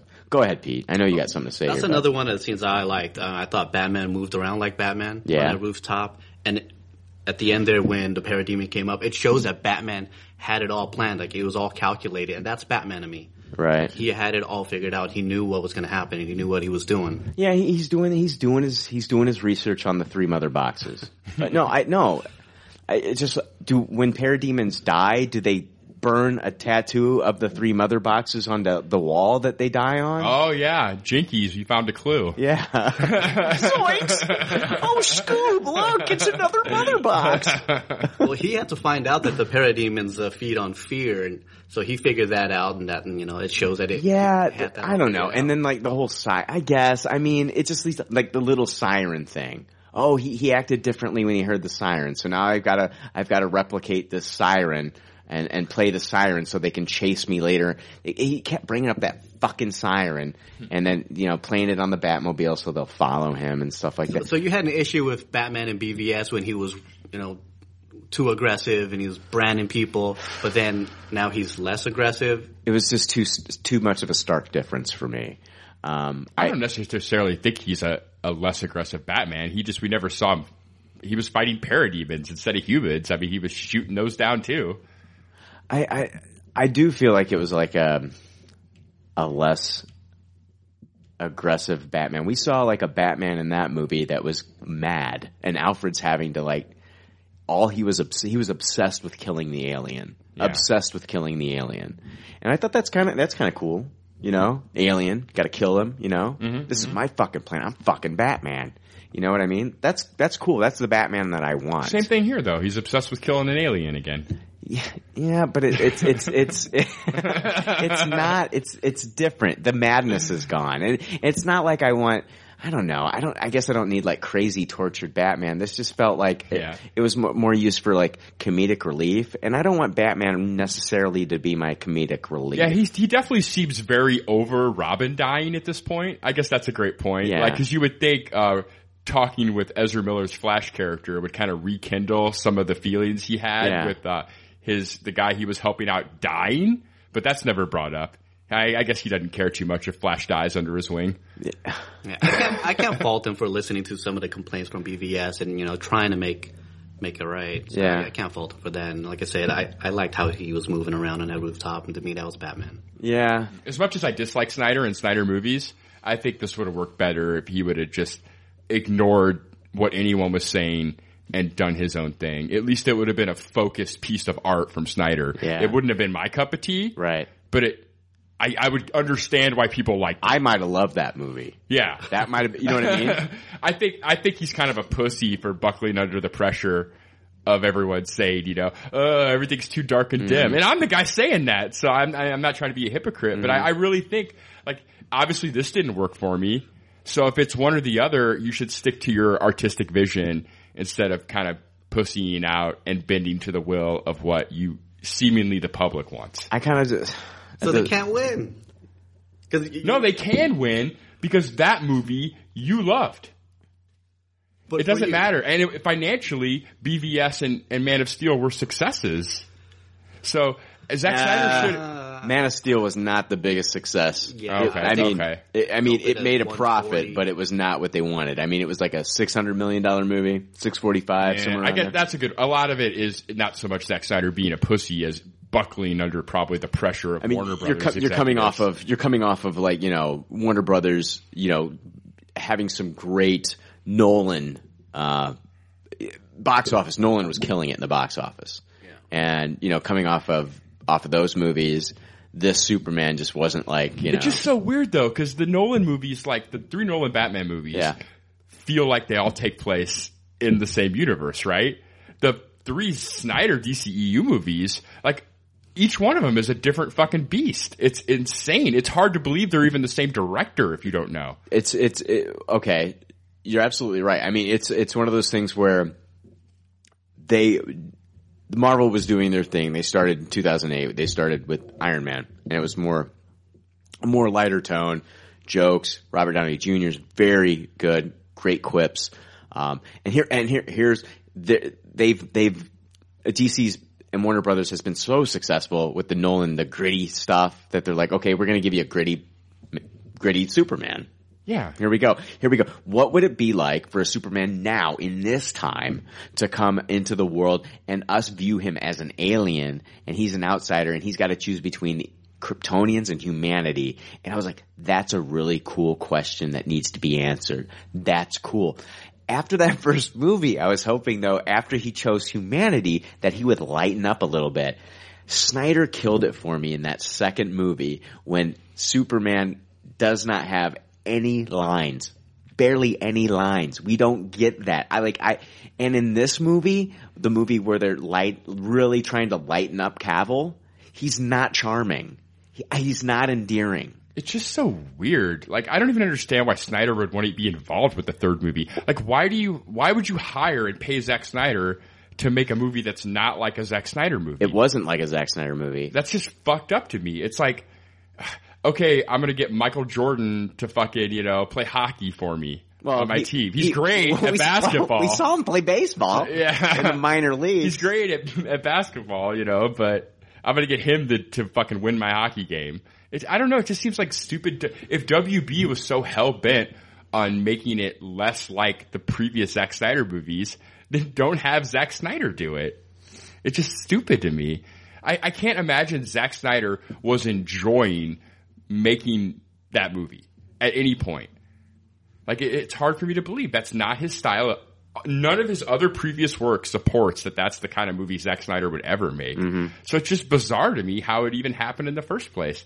Like, is he that hard up for money? I don't think so. No. No. So what the fuck? What's going on here? Was he that involved with stuff going on outside of the movie that he just kind of lost focus? I mean, maybe, but it, the whole thing is just such a weird case study for me. I think I think Warner Brothers it went from being like okay here we're we're the uh, you know we're the director's studio we want directors to make their own movies to like we're like what they're doing is not working and they're seeing what Marvel is doing and they started to scramble and it's it's affected the outcome of the actual films. Um, I, I I would rather the Snyder movies, like you're saying, be divisive films to where like Snyder's actually giving us his own vision, other than compromising and trying to make it more Whedon-y, right? Yeah, it's just so stupid. What's the point of that? If you mm-hmm. want a Joss Whedon Justice League movie, yeah, fire Zack Snyder And and, get- hire Joss Whedon. Yeah. he was completely available if that's Yeah. what you wanted. Well, he's doing a Batgirl film for him. I mean, he's Yeah, he was there. right. Well, and he, I mean, he he he's co-wrote the screenplay between him and Chris Terrio on this. So I think a lot of it is reactionary from WB as well. Just you know, listening to complaints and listening to uh, feedback, and they're just kind of just reacting to it, making changes, and that yeah, it's not going to work. But that's going to Frankenstein a film. I agree. But why doesn't Zack Snyder raise his hand right from the go and say, WB, that's not the movie I want to make. If that's the movie you're hell bent on making, I'm out. I'm out of here. Yeah.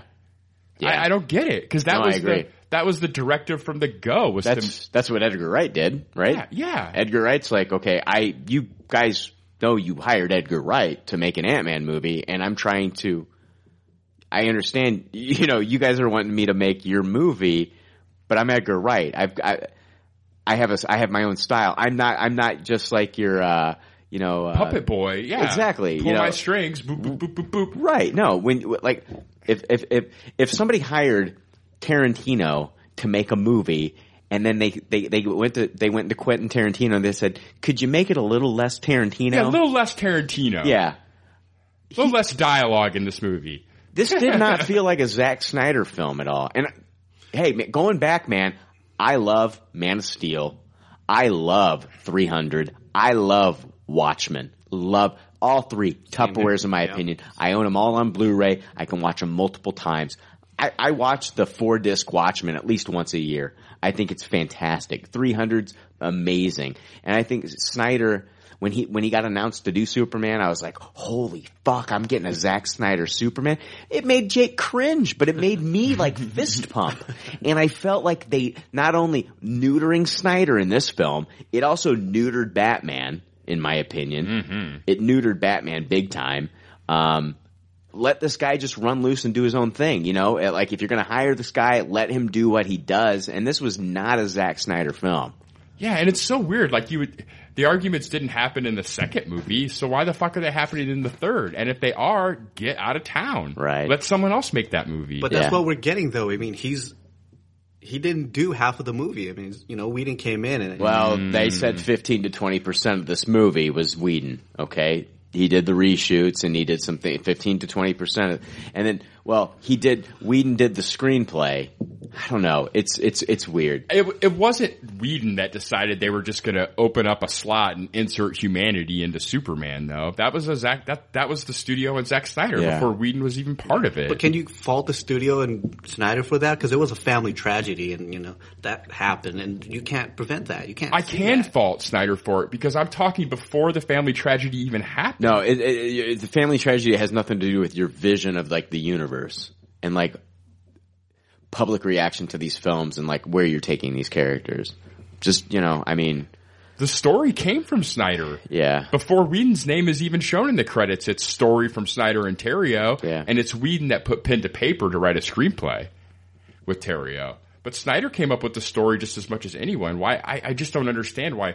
I guarantee the next Snyder movie isn't going to look anything like this. Like even the, as much as I dislike Snyder, like the cinematography in his movies are always second to fucking none. Like I, I hate 300. I hate Watchmen, but it, this it- didn't even look like a Snyder it looks gorgeous. Those movies, as much as I dislike them, Yeah. even Man of Steel, it fucking looks gorgeous. Yeah. This movie did not. I couldn't even have like resolve in that. Like, well, this movie's dumb as fuck, but at least it looks real pretty. Yeah. Like, it did not look pretty. I agree. It looked like soundstage garbage. I know. It's it's one of the, I, I don't know. For me, it, it, it this Pete, what this felt like for me was just like um, I'm trying to compare it with like I hate to compare it with like a Michael Bay movie, but it just felt like big Hollywood and not. It felt like The Mummy. It felt know. like it a- didn't even feel up to Michael Bay standards, in my opinion. Yeah. A big budget Michael Bay movie looks more pretty than this crap. And at least has some artistic vision in some of the shots and cinematography. I, I love Gal Gadot, man. I loved Wonder No, Woman. Compared to Michael Bay, other than a Michael Bay movie, 'cause you already gave me three scenes where you you described as awesome. And, uh, so how can you compare a movie where Michael Bay you does great action. I mean, have you that is seen awesome? Armageddon? As dumb as the story is, It looks you can't gorgeous. argue that it doesn't look good. I mean, The Rock looks fucking good. Michael Bay movies look good. Transformers One Transformers looks good. looks gorgeous. It- it's I dumb mean, as all fuck. I don't know. The Transformers movie to me is just nothing but CG. I mean, that's what this was. I mean, I can't tell what part of the Transformer starts and what part of it ends. I don't know. It's- this was the most unlike Zack Snyder thing I've ever seen. And on paper, I would think that that would make me like it more, but Yeah. it really just made it. No, I think it was. bigger It, it mess. felt like a Frankenstein of a film. Like Yeah. it it was, was a Frankenstein of a film because and that's why it didn't work for me. okay, It- that's why it didn't work for me. It, it's just like I felt we got a starkly, a very different Batman in this movie. Not that I love the Batman in the Batman v Superman film, but it just felt he felt so different. Um, Wonder Woman couldn't even save me in this movie, and Even if it wasn't a Frankenstein film, to go back to be asking if it would have been better if Snyder just would have done the whole thing, I honestly don't think it would have been. I think it would have been worse. I think some of the only saving graces came from the 15 to 20% Whedon did. Because since they were already putting a gun to Snyder's head and forcing him to make a Whedon-esque like Snyder movie, Well, we oh, Zack Snyder wasn't even given the dude.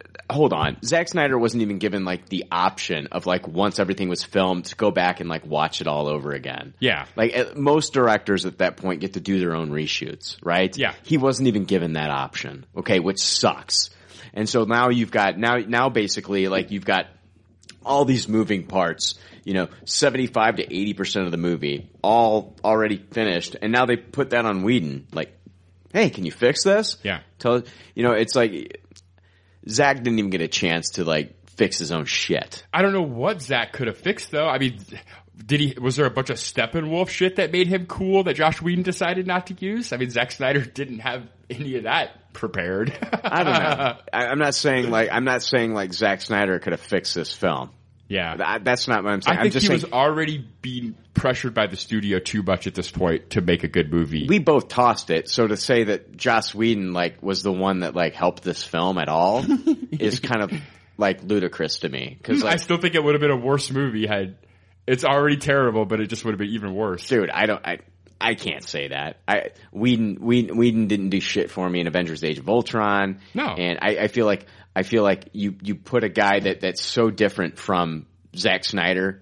Whedon and Zack Snyder are like oil and water. Yeah, but you, And- you're so- already asking Zack Snyder to do Whedon-esque stuff before Whedon's even part of the deal, is what I'm saying. Well, like it's are they- already weird even without Whedon. I don't want to say. I, I feel like I feel like Zack kind of like bent to that. I don't know if the studio asked him to do that or not. Because like That's what I'm saying. That's Yeah. what I'm saying. Whedon come. It I don't would, know. Yeah, if it's so Zack's weird. already bent to what the studio's saying about lightening his stuff up and putting jokes in it. I just feel like God. This just was Pete. This just wasn't like epic to me. Like this movie was not epic. Like this is this is the Justice League. Like I should like leave the theater and like, oh my God, that moment where this happened and that happened, and it's like, yeah, I it just.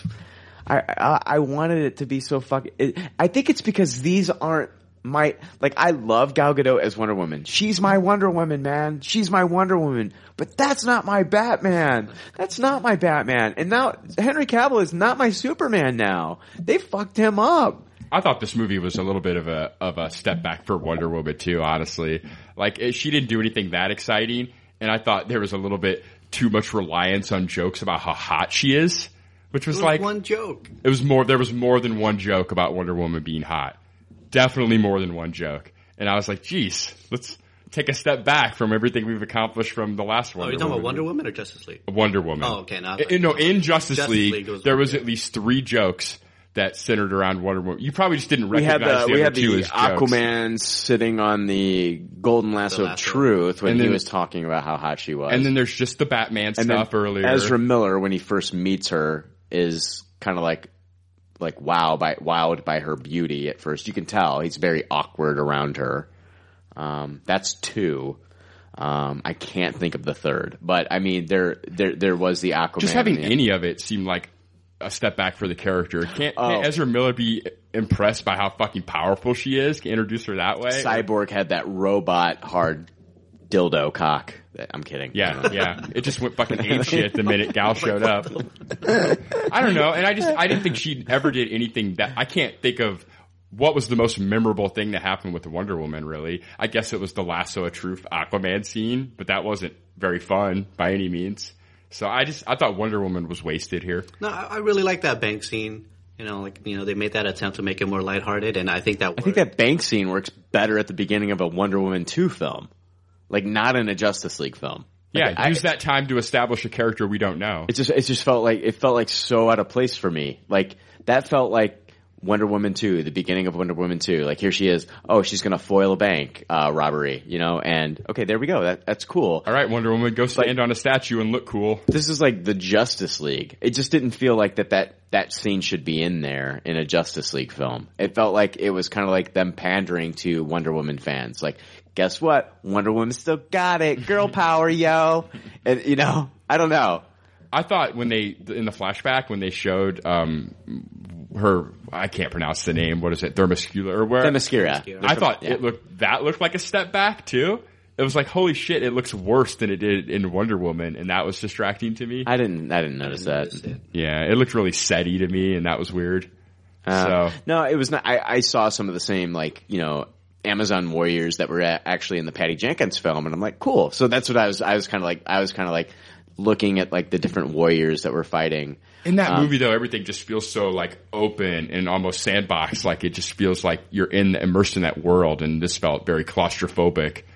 I felt like that. that. could have been a really cool scene of like trying to get the mother box away from Steppenwolf as he's coming after that mother box. It was like, it just kind of reminded me of like, uh, what was it? Uh, Indiana Jones and the Temple of Doom where they're kicking around the antidote in Club Obi-Wan. Yeah.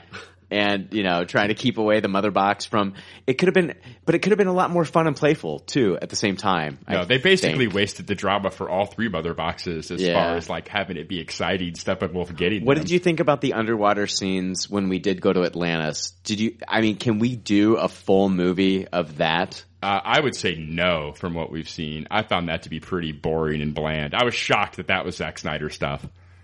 Well, we didn't get a whole lot of it, so I'm, it left me wanting more. So I want to I want to see it. I want to see. I think what part of me does want to see it, but the thing is, I want to see sharks. I want to see aquatic life. There was nothing. There We was like no get that. plant life. Well, they're hol- no- they're holding back on that. They're holding Yeah. back on that for the Aquaman film. It just felt empty though. Like you know, I don't know. Well, I mean, we okay. All right, we're getting uh, okay. We're, you, you like. Do you have anything nice to say at all? like one nice thing to say? Uh, I think I already said the only nice things I have. I'm Okay. trying. All right.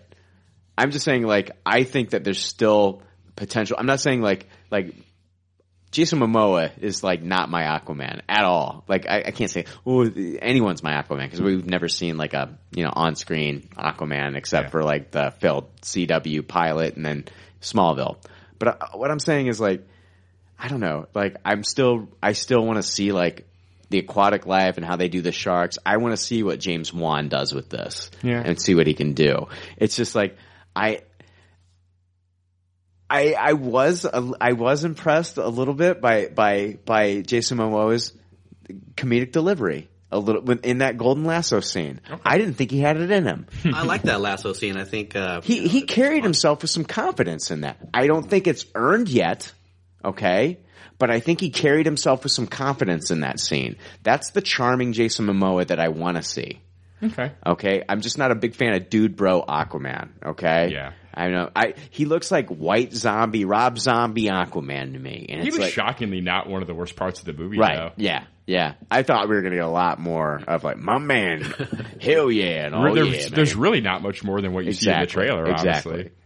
But I, I thought like his comedic timing in that scene was pretty damn good. I thought the delivery was good, and um, it's just I don't know. Maybe I, I think I think this whole I think Justice League would have been better served had all these characters had individual films going going in, like more time with these characters. Like I'm basically seeing these three characters and getting to know them for the first time in a, in the shortest DCEU movie ever. Yeah, you don't really get to know them. Right. So, oh, jeez. And I think that was a WB mandate, right? They wanted two hours. Yeah, let's talk about that WB mandate. Like number one, that's another restriction on the director right there, right? That WB man- is mandating that. Do you think that it also has something to do with how many times the movie can be shown in theaters? You have a movie that's two hours and 30 minutes.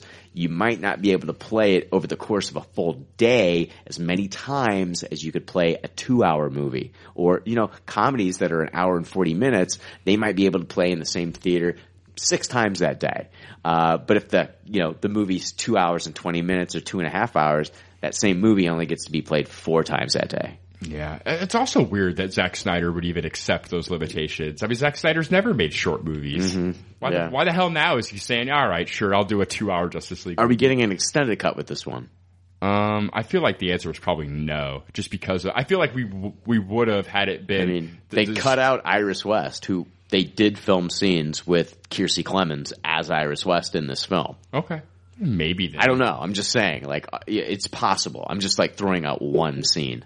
Yeah, I think I don't. Like I said, I don't know what box office is, but if box office isn't blowing through the roof, then I could see them doing that. Just to, I mean, they spent three hundred million to oh, make oh, yeah. this movie. Yeah, yeah. Oh, yeah. So- So, so here, here you go. You can you can get the extended cut on digital two weeks early. Yeah, yeah. And then after that, then you can get your physical copy. So Yeah. hopefully that'll help pay off the budget. This three hundred million make that budget. mustache money back. Yeah. There's twenty five million well spent. I can Oh see I can see an extended cut coming out, but I don't think we need it because even though it was only two hours, they, they crammed a lot into that two hours. Oh, I, I, I agree with Pete. We don't need any more time on the Justice League movie. I want more Steppenwolf. I want to spend. I want to. I want to spend at least thirty more minutes with the Steppenwolf. what was that weapon he had? What, what, what, what officially was that? I don't know, but Jeff axe. Glu- Jeff An axe? Jeff Goldblum's melt stick was way better. Oh my gosh. I thought the yellow jackets thing was better. Oh, gosh. Melting people. oh, worst comic book movie villain ever. Yeah, Took the crown. Steppenwolf was pretty pretty awful. I don't know, like uh maybe John Travolta in uh, Punisher. Oh, that's that's pretty bad. That's probably over ten years old at this point, though. Yeah. yeah. Um, I don't know, man. Let's talk about uh, Pete. Come on, get in What here. do, what do you guys think about the that scene of the uh, Hall of Justice? Uh, yeah. What ended up being the Hall of Justice? Some Yeah. abandoned Wayne thing? Yeah. I don't know about That's that. a pretty cool little Easter egg. Yeah. I, none of the Easter eggs, it's like, for the Easter eggs to be cool, the movie has to be cool. Yeah, yeah. Like if the movie's not good, then the Easter eggs just feel like insults, Uh, kinda. that's the thing for me. It's like they're like if I'm going into this Pete and it's just like that's not my Batman. That's not my Superman. That's not like you know like these. Yeah. I haven't connected with these characters. Like at the end of it, like all these things that I do love about these characters, and like it's uh, and then being like, hey, guess what? We're gonna have meetings here. it's like great, all these people. Oh, great, uh, all, all these people that I don't give a shit about meeting each other in this room. That's awesome. um, I don't know. I it's uh I didn't, yeah, I was like, eh, whatever. I I what else, Pete? Come on. Let's see. Uh, was that Zeus in that that war scene when we were talking about Steppenwolf's Yes. history? Yeah. Was that Zeus with Yeah. the lightning Yeah. bolt? yeah, they did talk about the gods joining the battle. Yeah, to we saw. Ares again briefly Yeah. during that. Yeah, Yeah, there were a couple of giants in the yeah, background. yeah. Yeah, there was a lot. That's probably that the flashback, just the part where we're seeing the the war, not Right. any of the previous like Atlantic, was probably the best looking part. Oh, I thought it looked movie. great. That was the that was the most Snyder thing that I felt like we saw in the whole Yeah, film. definitely. It's like that was the only part that they let Snyder Yeah. have his own cinematographer. I did. I I did get excited for that lantern Easter egg, man. I thought it looked beautiful. I thought that was really cool. What did you guys think about some of the Batman tech that we got on this one? I mean, we got the new Knightcrawler, Hmm. um, you know, which was like climbing on the walls and stuff like that, and you know, um, I don't know, Batman's new uh, that new ship that he was in. Man, you made it sound cooler just us talking about it before the Previous movie came out. episodes, that Knightcrawler and stuff. Yeah, Yeah, just like the history that you gave about Yeah. it. Like none of that was ever even touched upon. right. So, ugh. I thought the Knightcrawler was cool, the way it was, you know, climbing out of that tunnel under Hudson. Yeah, yeah, I don't know. the plane looked cool. Was it the Fox? I don't know what what he what does he call that? yeah. I, I don't remember what that was called. Who makes all of Batman stuff in this universe? Morgan Freeman's back. He's still it's making Lucius, shit. man. Lucius Fox. They've never really touched on that. He has all the wonderful toys and vehicles, but they Yeah. they do just constantly pound into your head how rich he is, though. Oh yeah. He's like it's like The Simpsons, basically, where however much money he needs at any time, it's a superpower. He's rich. How'd Ugh. you get the ranch back? Oh, I bought the bank. Yeah, he bought the bank. So, oh my gosh. Uh, I, re- I, I, I wish that I felt like this was as epic as, and like Jake, just because me and you weren't the biggest fans of this movie, Yeah. doesn't mean that it does not have its fans. oh, I know. It, does have its fans. There's fans. people that are just raving about this movie and that it's amazing. And it's like, I'm glad that they were able to watch this and enjoy it because I, I wanted, I, I mean, nothing would have been better had I gone into this movie the same way that I thought, like, you know, I, me and you both went into da- uh, X-Men Days of Future Past thinking that movie's going to be garbage. And I left thoroughly satisfied with that film. I was scared. I remember being scared to Tupperware, it kind of being like, "Oh my god, Yeah. what, what are these guys gonna think?" Right, right, right. Yeah. And that's expected. These DC movies are going to be polar, so. Yeah, yeah, yeah. yeah, they don't have to be. We had a couple of Tupperwares from the Army. I know there's a lot of lot of people that listen to this podcast that love it, and I'm glad I'm glad that they loved it, and I'm glad that they enjoyed it. I just, Pete, I'm at the point where like I love Gal Gadot as Wonder Woman. Everything else in this universe can blow the fuck up. It can blow, it can implode and blow the, and we can start over, and we can get all new directors, we can get all new leadership. I'm saying, I'm saying, get Whedon out of there too. I don't, I, you know, uh, sure, yeah, Whedon's Batgirl, whatever. I could do it, I guess. I don't know. It's they're all they're they're announcing more movies than they're coming out with too. Okay, mm-hmm. they're announcing more movies than they're coming out with. Mm-hmm. Mm-hmm. Like, uh, you know, we're getting a we're getting a Nightwing movie, we're getting a Shazam movie, we're getting Joker a prequel. Black, Joker prequel, we're getting a Black Adam movie, we're getting Birds of Prey, we're getting like all Suicide Squad Suicide 2. Squad two. I mean, we're getting all these things. Like, they're announcing so many of these movies, and like, I wish I could say that I was excited for any of them. Fucking Justice League should be the fucking center of the fucking you know diagram, I'm holding actually it all together. more excited. I'm, I'm way excited for Wonder Woman too. Can't wait. I'm excited for the uh, McKay Nightwing. Yeah, I yeah. think I think that has a chance to be something special. I mean, you know, like wow, you can do some really like street level uh, action. You know, that could be dope. You think they'll put Cyborg in there? I hope not. Yeah, no, go away. I hope the mother box fucking ate him alive.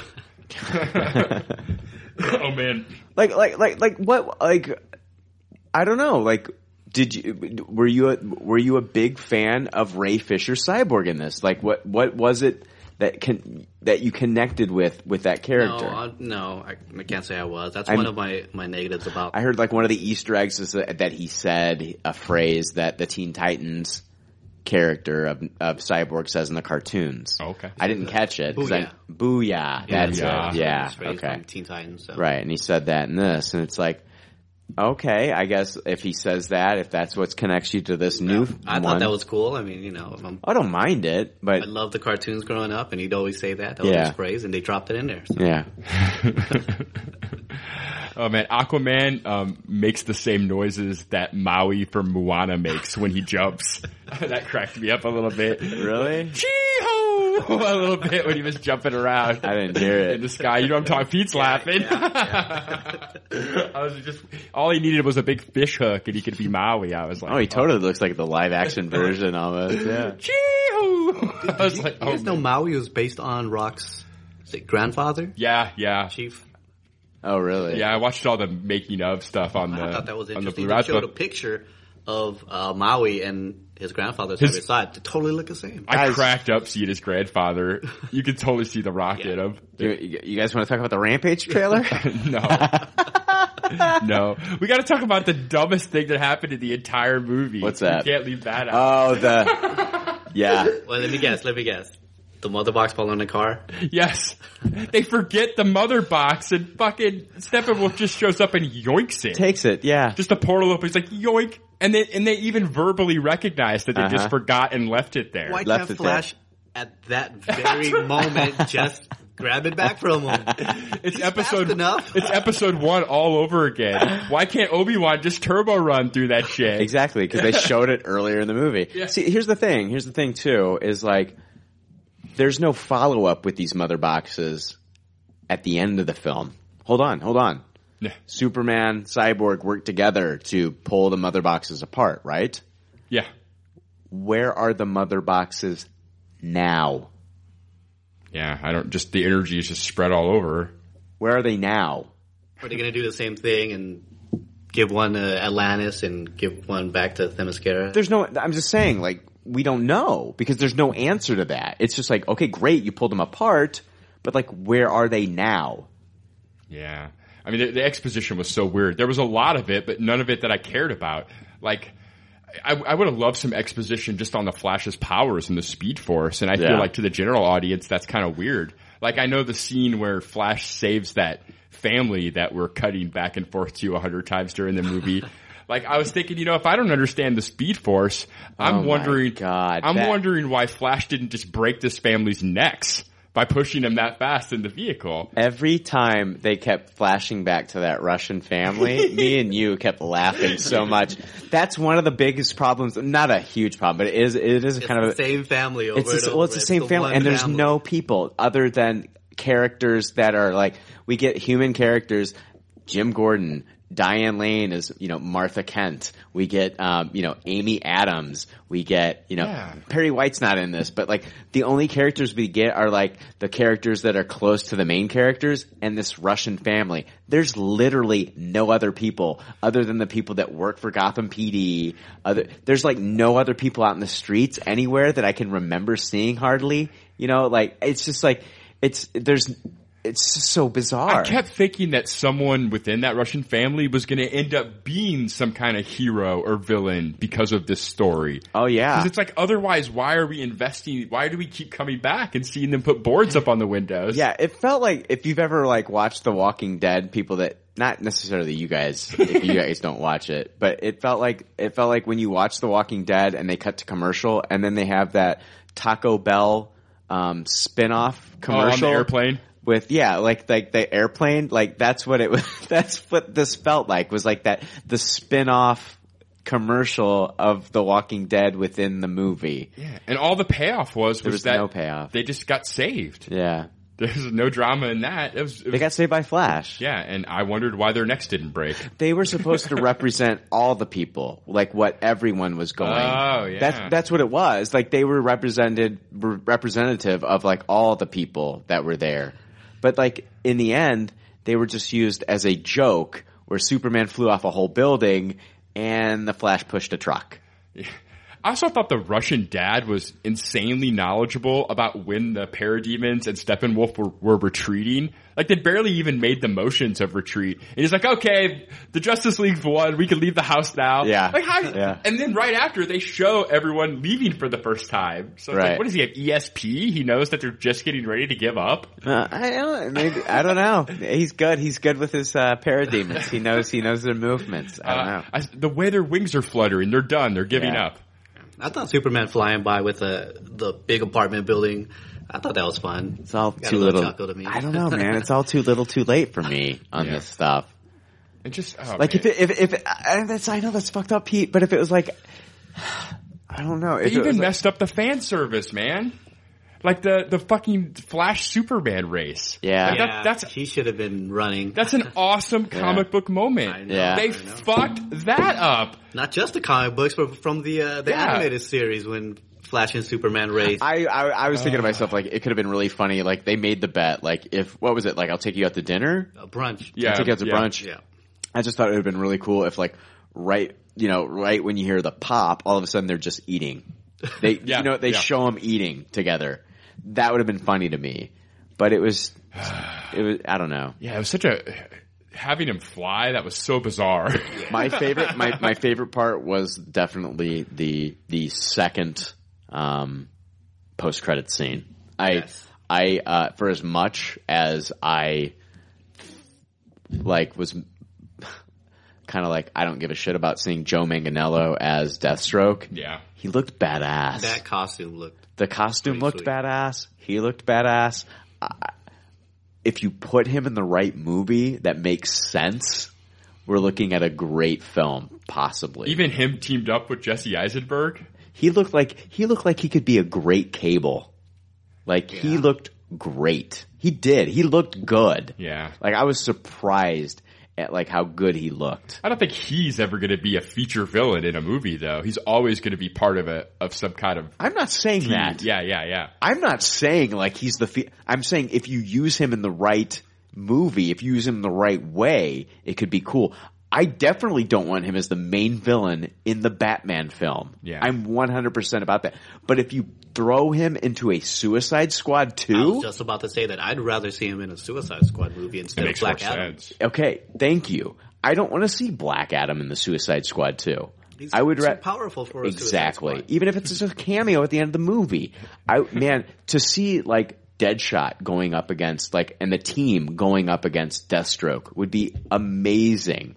And then I don't know, and it was it was cool to see Lex with the bald head on the yacht, kind of doing the things and putting the things together. You know, I thought that that was very cool. I didn't see like you know No this- Jolly Ranchers. no Jolly he wasn't Ranchers, very Lex. no erratic. BVS Lex. Yeah, uh-huh. not not erratic behavior and so, oh, the red coats are coming. The- no, the red capes are coming. The red capes are coming. No, man, he was he was sitting on this yacht. The yacht was amazing. The setting was cool. Wade takes off the mask. Manganiello looks amazing. I'm like, okay, I'm more excited about the the. I don't know if they're going to call him, uh, you know, the uh, uh, the Injustice League. the Injustice League, or the the Society of Secret Villains, or Legion of whatever, Doom. the Legion of Doom. I don't know what they're going to call him in this iteration. I'm more excited about the culmination of that team than I was actually about the Justice League, which is messed up. Yeah, super messed up. Super messed up. Uh, What other villains are they going to add to that group? Do you think? Give me Captain Cold. I mean, I, we got to have Captain Cold, Yeah, right? yeah. I mean, Yes. Uh, yeah, I don't know. I, this could be one of those end credit scenes Black that Adam? never even has a payoff for all we know. yeah. Like I just don't even know what to trust anymore. I Yeah. mean, You gotta have somebody that can take on Superman, so Black Adam. Yeah.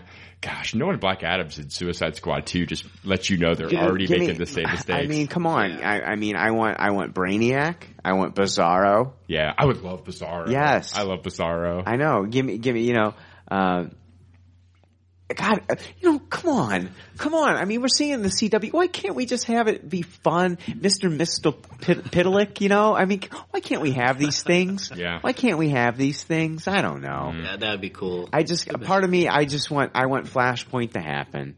I, I want them to get I want them to get their choice of director. I want them to be able to land Zemeckis or uh, or Phil Lord and Chris Miller. Yeah, and whoever they land, let them make the movie they want to they want to make. Yeah, I mean, oh my god, and then blow this thing up. You know, because like we're we're hearing the rumor of you know we heard what's the quote? We had a quote from Ben Affleck uh, recently where he said uh, he was talking to USA Today and he said the new Batman movie being developed by Matt Reeves is something I'm contemplating. You don't do it forever, so I want to find a graceful and cool way to segue out of it. There was nothing about like, yeah, I'm committed to Batman. Can't wait to be in Matt Reeves' movie. It's like, uh, I'm fu- basically I'm looking for a way to get out of this. We're already hearing from was it John Campea said in a YouTube video that Matt Reeves' number one choice, if and when Ben Affleck doesn't work out, is Jake Gyllenhaal. And I mean, Yeah, it's you know, interesting. so Flashpoint can make it all happen. I mean, there's a lot of the Matt Reeves Batman thing is pretty hopeful because we know with all the stuff that went on with Matt Reeves at the studio that Yeah. he kind of fought to Yeah. be able to have a vision. Um, so What about what? Okay, okay. Let's say they give they give Matthew Vaughn his own DC superhero property. yeah, I'd be excited for that. Me too. Yeah, yeah. You I'd be very excited for that, especially if it wasn't beholden to Yeah. storylines that happened before. And I would, I do still want to see a Joss Whedon Batgirl. I, I I'm not Oh, gonna of lie. course you do. I, I, you know, I, I love Firefly and Serenity, and I think Joss Whedon he works well. If you give Joss Whedon like a single female lead character, I think he could knock that out of the park. I agree. and Patty Jenkins is amazing. Okay, Wonder Woman was amazing. All right. Yeah. I just feel like this movie for me was a misfire. Um, I, I left Wonder Woman. I've seen Wonder Woman like three or four times in the theater. I love that movie. Love, love, love Wonder Woman. Even like the smaller characters in that movie. Like I, if Wonder Woman against, uh, you compare Wonder Woman against the, the film Captain America, the First Avenger. Mm-hmm. Wonder Woman's superior, in my opinion. Way superior. I mean, like, the Howling Commandos are a joke compared to, like, the characters that barely get any screen time in Wonder Woman. Yeah. Their backstories are way more interesting in, in less time in that film. I need to watch Wonder Woman again. It's so great. I, I, it's, I don't know, man. The Justice League was just a huge, and Pete, understand me. I want you to understand me. I didn't leave this movie saying, wow, fuck you, you fucked up, I fucking hate this movie, blah, blah, blah. It was just one of those things where it was just like, it was not memorable for me. It should have been more epic, and I just left kind of like, kind of indifferent about the film. And, and not like angry because I, I don't know. I, I, I, Like I said at the beginning of this review, it's they put the cannonball in and they shot a dud. You know, Yeah. all the ingredients were there for them to have us be hyper fanboys, but it just kind of sputtered out in the end. who are okay. So we know that uh, we're going to be getting the Green, uh, Lantern Corps. Uh, Charles Roven spoke with ComicBookMovie.com, and he said this about his hope for upcoming films and who he'd like to see join the team. Quote, I wouldn't necessarily say that I would rather do that character because we know that there is going to be a Flash movie. We know that Aquaman is being done. I think that Cyborg deserves his own movie too. And I know that the fans out there are screaming for Green Lantern. That's for sure. But I was always a fan of J'onn J'onzz, Manhunter from Mars. So, I mean, honestly, I would love to see Martian Manhunter. Yeah, I think now that Snyder's exiting, we have a chance for that. I he's feel like not. A, he's not. Yes, he's come out and said that he thought that Martian Manhunter was a silly character. yeah, both him and Goyer have Yes. kind of said that they don't really care for that. they said that Yeah. way early on. So I, that's a good sign. If you're a Martian Manhunter fan, we got to have these guys out. Well, and then like Supergirl, I don't know if you guys like. I don't know if Peter, are you watching Supergirl at all? No. Okay, but see, people that do watch Supergirl, they know that like they use that character sparingly in the TV show because of the budget reasons. Mm-hmm. Same thing for Firestorm. Firestorm is used very sparingly. He's a on great Legends of character for a TV show with the shape shapeshifting. He could just be yeah. that normal but character. with the with the with the special effects that are involved in that one, it like raises the budget that much more. Firestorm and um, Martian Manhunter You, are like you just can't have him using his power all the time. often. Exactly, Yeah, yeah, exactly. that makes sense. Yeah, they they they've always tried to find like creative ways to like keep Firestorm separated. so I don't think I'd want to see a Martian Manhunter movie. movie, but you want to see him on the team. Yeah. Okay. Maybe, maybe uh, a, a John Stewart led movie, and then have him in there. Okay, very cool. Yeah, I don't know. I think that there. I think that there is. I I think that there is still hope with the DCEU because of Wonder Woman, Patty Jenkins, Matthew Reeves doing a Batman film.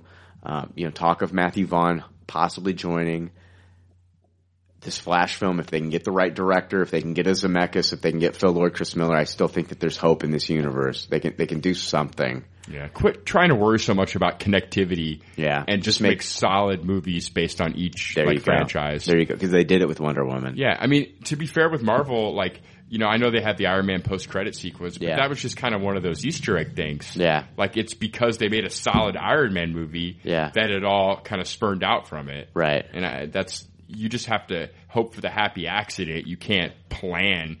I think DC proved that you just can't plan for the franchise right, from the first movie. It's just not going to Yeah. work like that. I agree.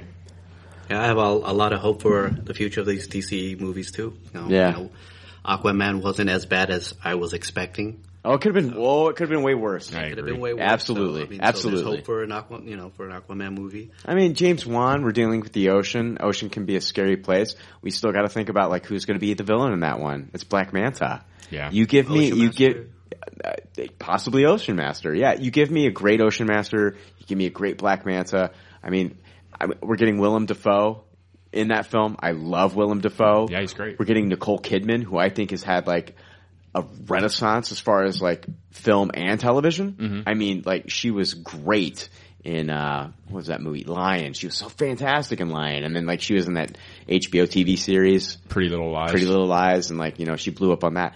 They've got, I mean, they're they're they've got some good some some good, and James Wan's not a slouch when it comes to directing. So I don't know, and like Jason Momoa kind of surprised me a little bit with his line delivery in this. So we'll see, we will see. I'm hoping for the best, man. Yeah, that lasso scene worked for me, man. I think it really kind of brought that team together, and it there was like a bonding moment. Everybody was like laughing it off.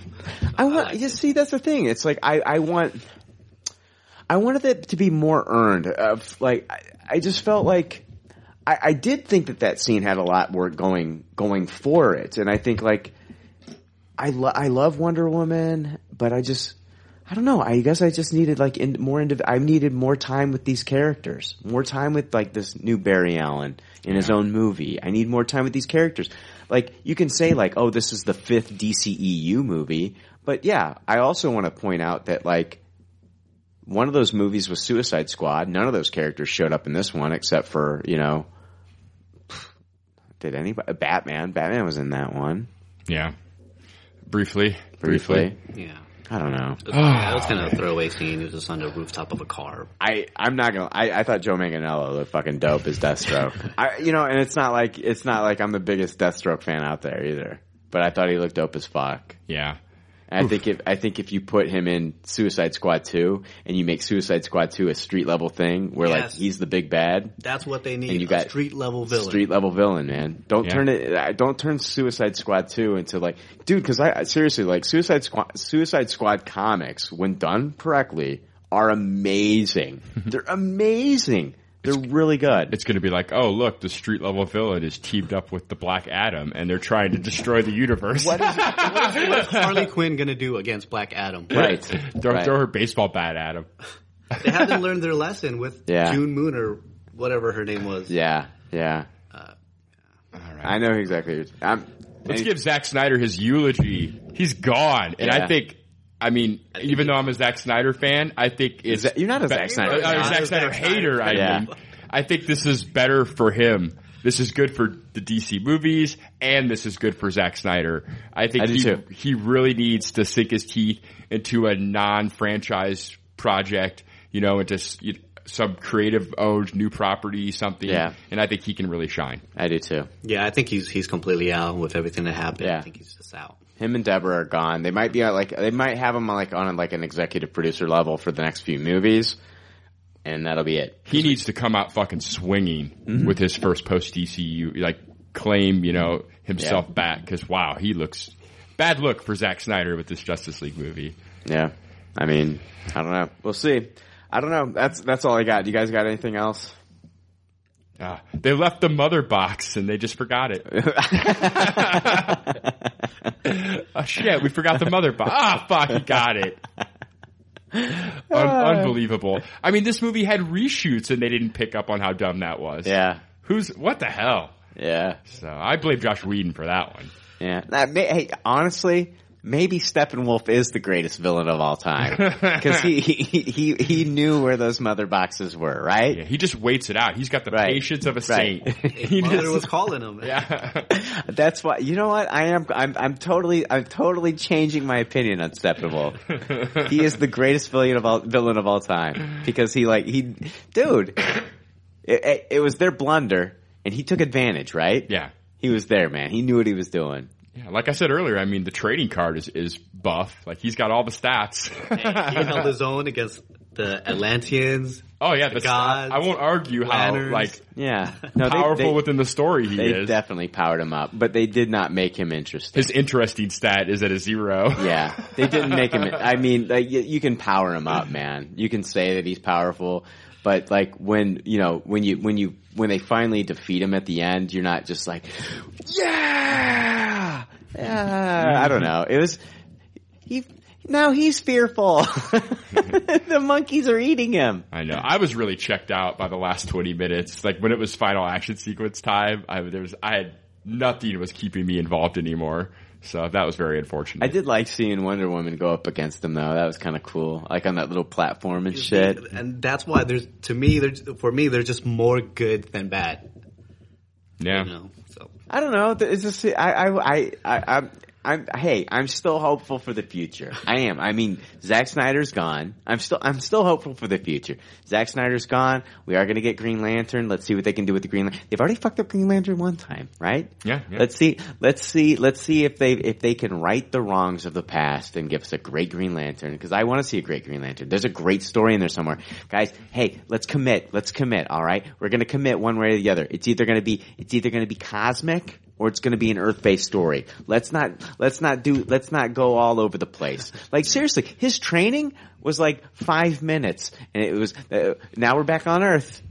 it was ridiculous. We're, like that's what I love about the Guardians of the Galaxy. It's a cosmic story. They haven't even been to Earth yet. I mean, we saw we saw Earth in one flashback scene with Michael Rooker's Yondu just kidnapping a small boy, and not in a weird Kevin Spacey way. yeah, just have it be stored and put it out there. That's in what Cosmos. that's what we need, man. And we don't need it to be like Justice League, like uh, uh, invo- no Justice League involvement. Just give me a Green Lantern Corps movie that's cosmic, man. Yeah. Yeah. Look at Guardians of the Galaxy. You can easily do something like Yeah. that that doesn't have, and I'm not saying use that as your template, Yeah. but you can make it, it doesn't have to have any Earth at Yeah. all to be a fun comic book movie. No, no, no. I, I honestly, I think it's, I think it's worse when you when you jump back from Earth and cosmic, Earth and cosmic. That's what they did in the Green Lantern movie with Reynolds, and it was, it, it was, it was really weird for me jumping back and forth like that. He's like one minute he's like training with Kilowog, and the next minute he's like on Earth. I've never been able to make it more than 25 minutes into that movie. Saw it in the theater. And no Saw it in Hot the Wheels theater. tracks. Oh, oh, man. Oh god, fuck the Hot Wheels scene. No, I saw that shit in the theater. I was like, all right, oh my god, Ryan Reynolds, the Green Lantern. Geoff Johns says it's gonna be amazing. oh, that motherfucker. yeah, yeah. Oh, shit. All right. Hey, Pete, thank you so much. Oh man, thank you guys. I know, like, you, what's what's fucked up is like once this is over and you like listen to this episode, you're gonna be like, God damn it, I should have said that there. I should have said that there. And I, so I want you to like get it all out now and tell us, tell us, tell us why we're wrong and why people should see the Justice League in theaters now. Tell us, and I'm not going to rebut you. I'm going to let you. I'm going to let you have the floor and tell people why we are wrong, and this is a movie, and Well, why tell- this is a movie. I can tell you why you're wrong. Yes. Because you gave me at least four scenes where you described as awesome. That Okay. was your word. You Sure. described as awesome, but you still toss it. All right. So, but um, to the people who are you know thinking about going, just if you didn't like any of the DCU movies, I would say just skip it. But if you liked any of them at all, just check it out. You know, don't just take the critics' words for it. Go to the movie, watch it, and make up your own decision. Mhm. Because there's a lot of good in this movie. Um, you know, so there's a lot. Uh, you know, it's it's a lot more lighthearted. There's a lot of good, and you know, there's a lot of good reviews as well. So don't just concentrate on the negative reviews and oh, I'm not going to go see this just because you know so and so critic said it's not good. Go make the decision for I feel like you're talking to me directly. no, not you guys. You know. Mark Waid liked it. Did you see that? Really? Yeah. Did he really? Yeah, posted on Facebook that he liked it. I actually mentioned like after the movie, like it, um, it thanked different creators. Yeah. Like it had like you know thank you to what I think uh, Grant Morrison, um, Greg Rucka, um, maybe Brian Jim Azzarello, Lee. Jim, Jim Lee. Lee, yeah. Yeah. Uh, but there was no Mark Waid, thank you. And like Superman, Henry Cavill himself in the film said that the symbol to the kid at the beginning meant hope, and Yeah. the kid's like, "That's big ass." Like that's something that Mark Waid came up with. Yeah, a lot of the, a lot of what people love about the current iteration of the Flash too.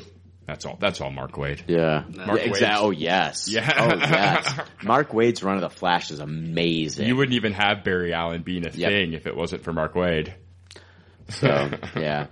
But um, I actually thought that they probably went to Mark Waid and said, "Hey, do you want us to put your name in this?" And he, He, said, no, I saw the other movies. Well, he walked out. Yeah, he walked out yeah. of Man of Steel. Yeah. He walked out of Man of Steel.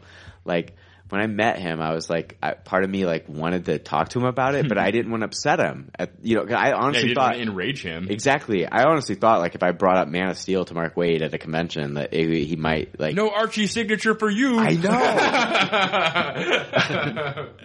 Uh, so, all right, Pete. So yeah, I mean, I, I honestly, I, I'll agree with you, man. If you're if you're a big fan of these DCEU films, uh, or if you even like, if you like to love them, definitely see this. It is the Justice League. It's Yeah. the Justice League. It's the first, but for me, the first time the Justice League's on screen together.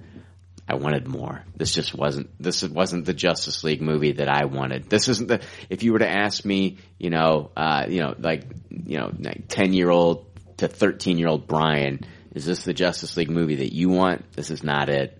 This Yeah. is not it. I, I mean, back then I would have been like, I want my Michael Keaton and Christopher Reeve on screen together. And, um, even today, um, that's kind of like what I want. I, I'm not saying like those particular actors, but I want actors that represent those characters in the way that I want them to be representative on screen together. I want, I want, I want a Superman, an actor that plays Superman that I believe in, that I believe is Superman, the way that I believe that Chris Evans is Cap, the way that I believe that Robert Downey Jr. is Iron Man. I don't feel like Henry Cavill at this particular moment in time is my Superman. Um, and I know it's big shoes to fill with Christopher Reeve. I know that, but you know, and definitely, definitely Ben Affleck is definitely not my Batman. No, yeah, get him gone. Get him gone. So I, I welcome change. I welcome change. I, I welcome change as far as Jake Gyllenhaal. Please give me something different. I'm excited for Matt Reeves. yeah, I'm excited for Matt Reeves, and and um, I'm hoping that Ben Affleck announces that he's stepping down from the character. Oh, please. because even just his statements of, um, so I want to find a graceful and cool way to segue out of it. Get the fuck out of here, man.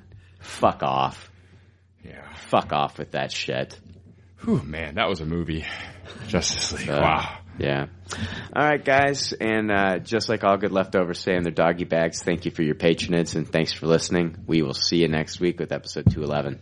Yeah, later, y'all. Pete, Bye, thank you so much, man. Uh, thank you guys. awesome. Awesome. Thanks, Pete. Thanks for listening to Pop Culture Leftovers. Congratulations. I don't know how you did it. I couldn't do it. You people need a t-shirt saying, I just listened to two hours of nonsensical crap. Anyway, if you'd like to reach the Pop Culture Leftovers cast, you can email them at comments at popcultureleftovers.com. You can also follow them on Twitter at PC Leftovers or like their Facebook page. They'd love to hear from you. They're all pretty sad and lonely. One of them is homeless. but I didn't say that.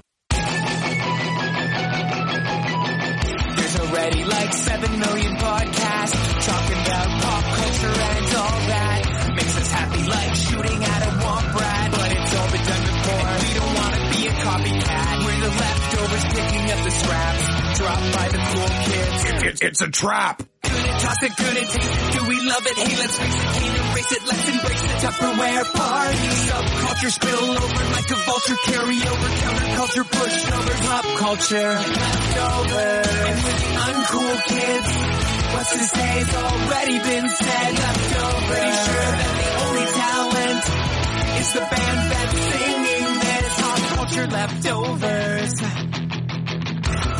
Podcasts that original and good have already been done before, so we should separate the wheat from the chaff. And we're the chaff, the crap, even though we're the shit. Woo! We're the leftovers picking up the scraps dropped by the cool kids. It, it, it's a trap.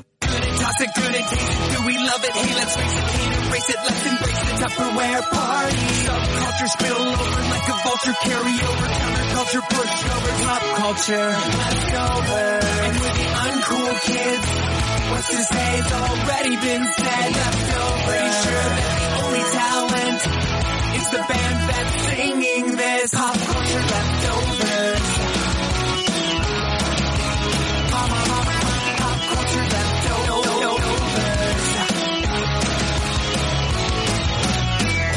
Do we love it? Hey, let's face it, can't erase it. Let's embrace the Tupperware party. Subculture spill over like a vulture. Carry over counterculture, pushovers, pop culture. Leftovers. And with the uncool kids, what's to say say's already been said. Leftovers. Pretty sure that the only talent is the band that's singing this. Pop culture leftovers.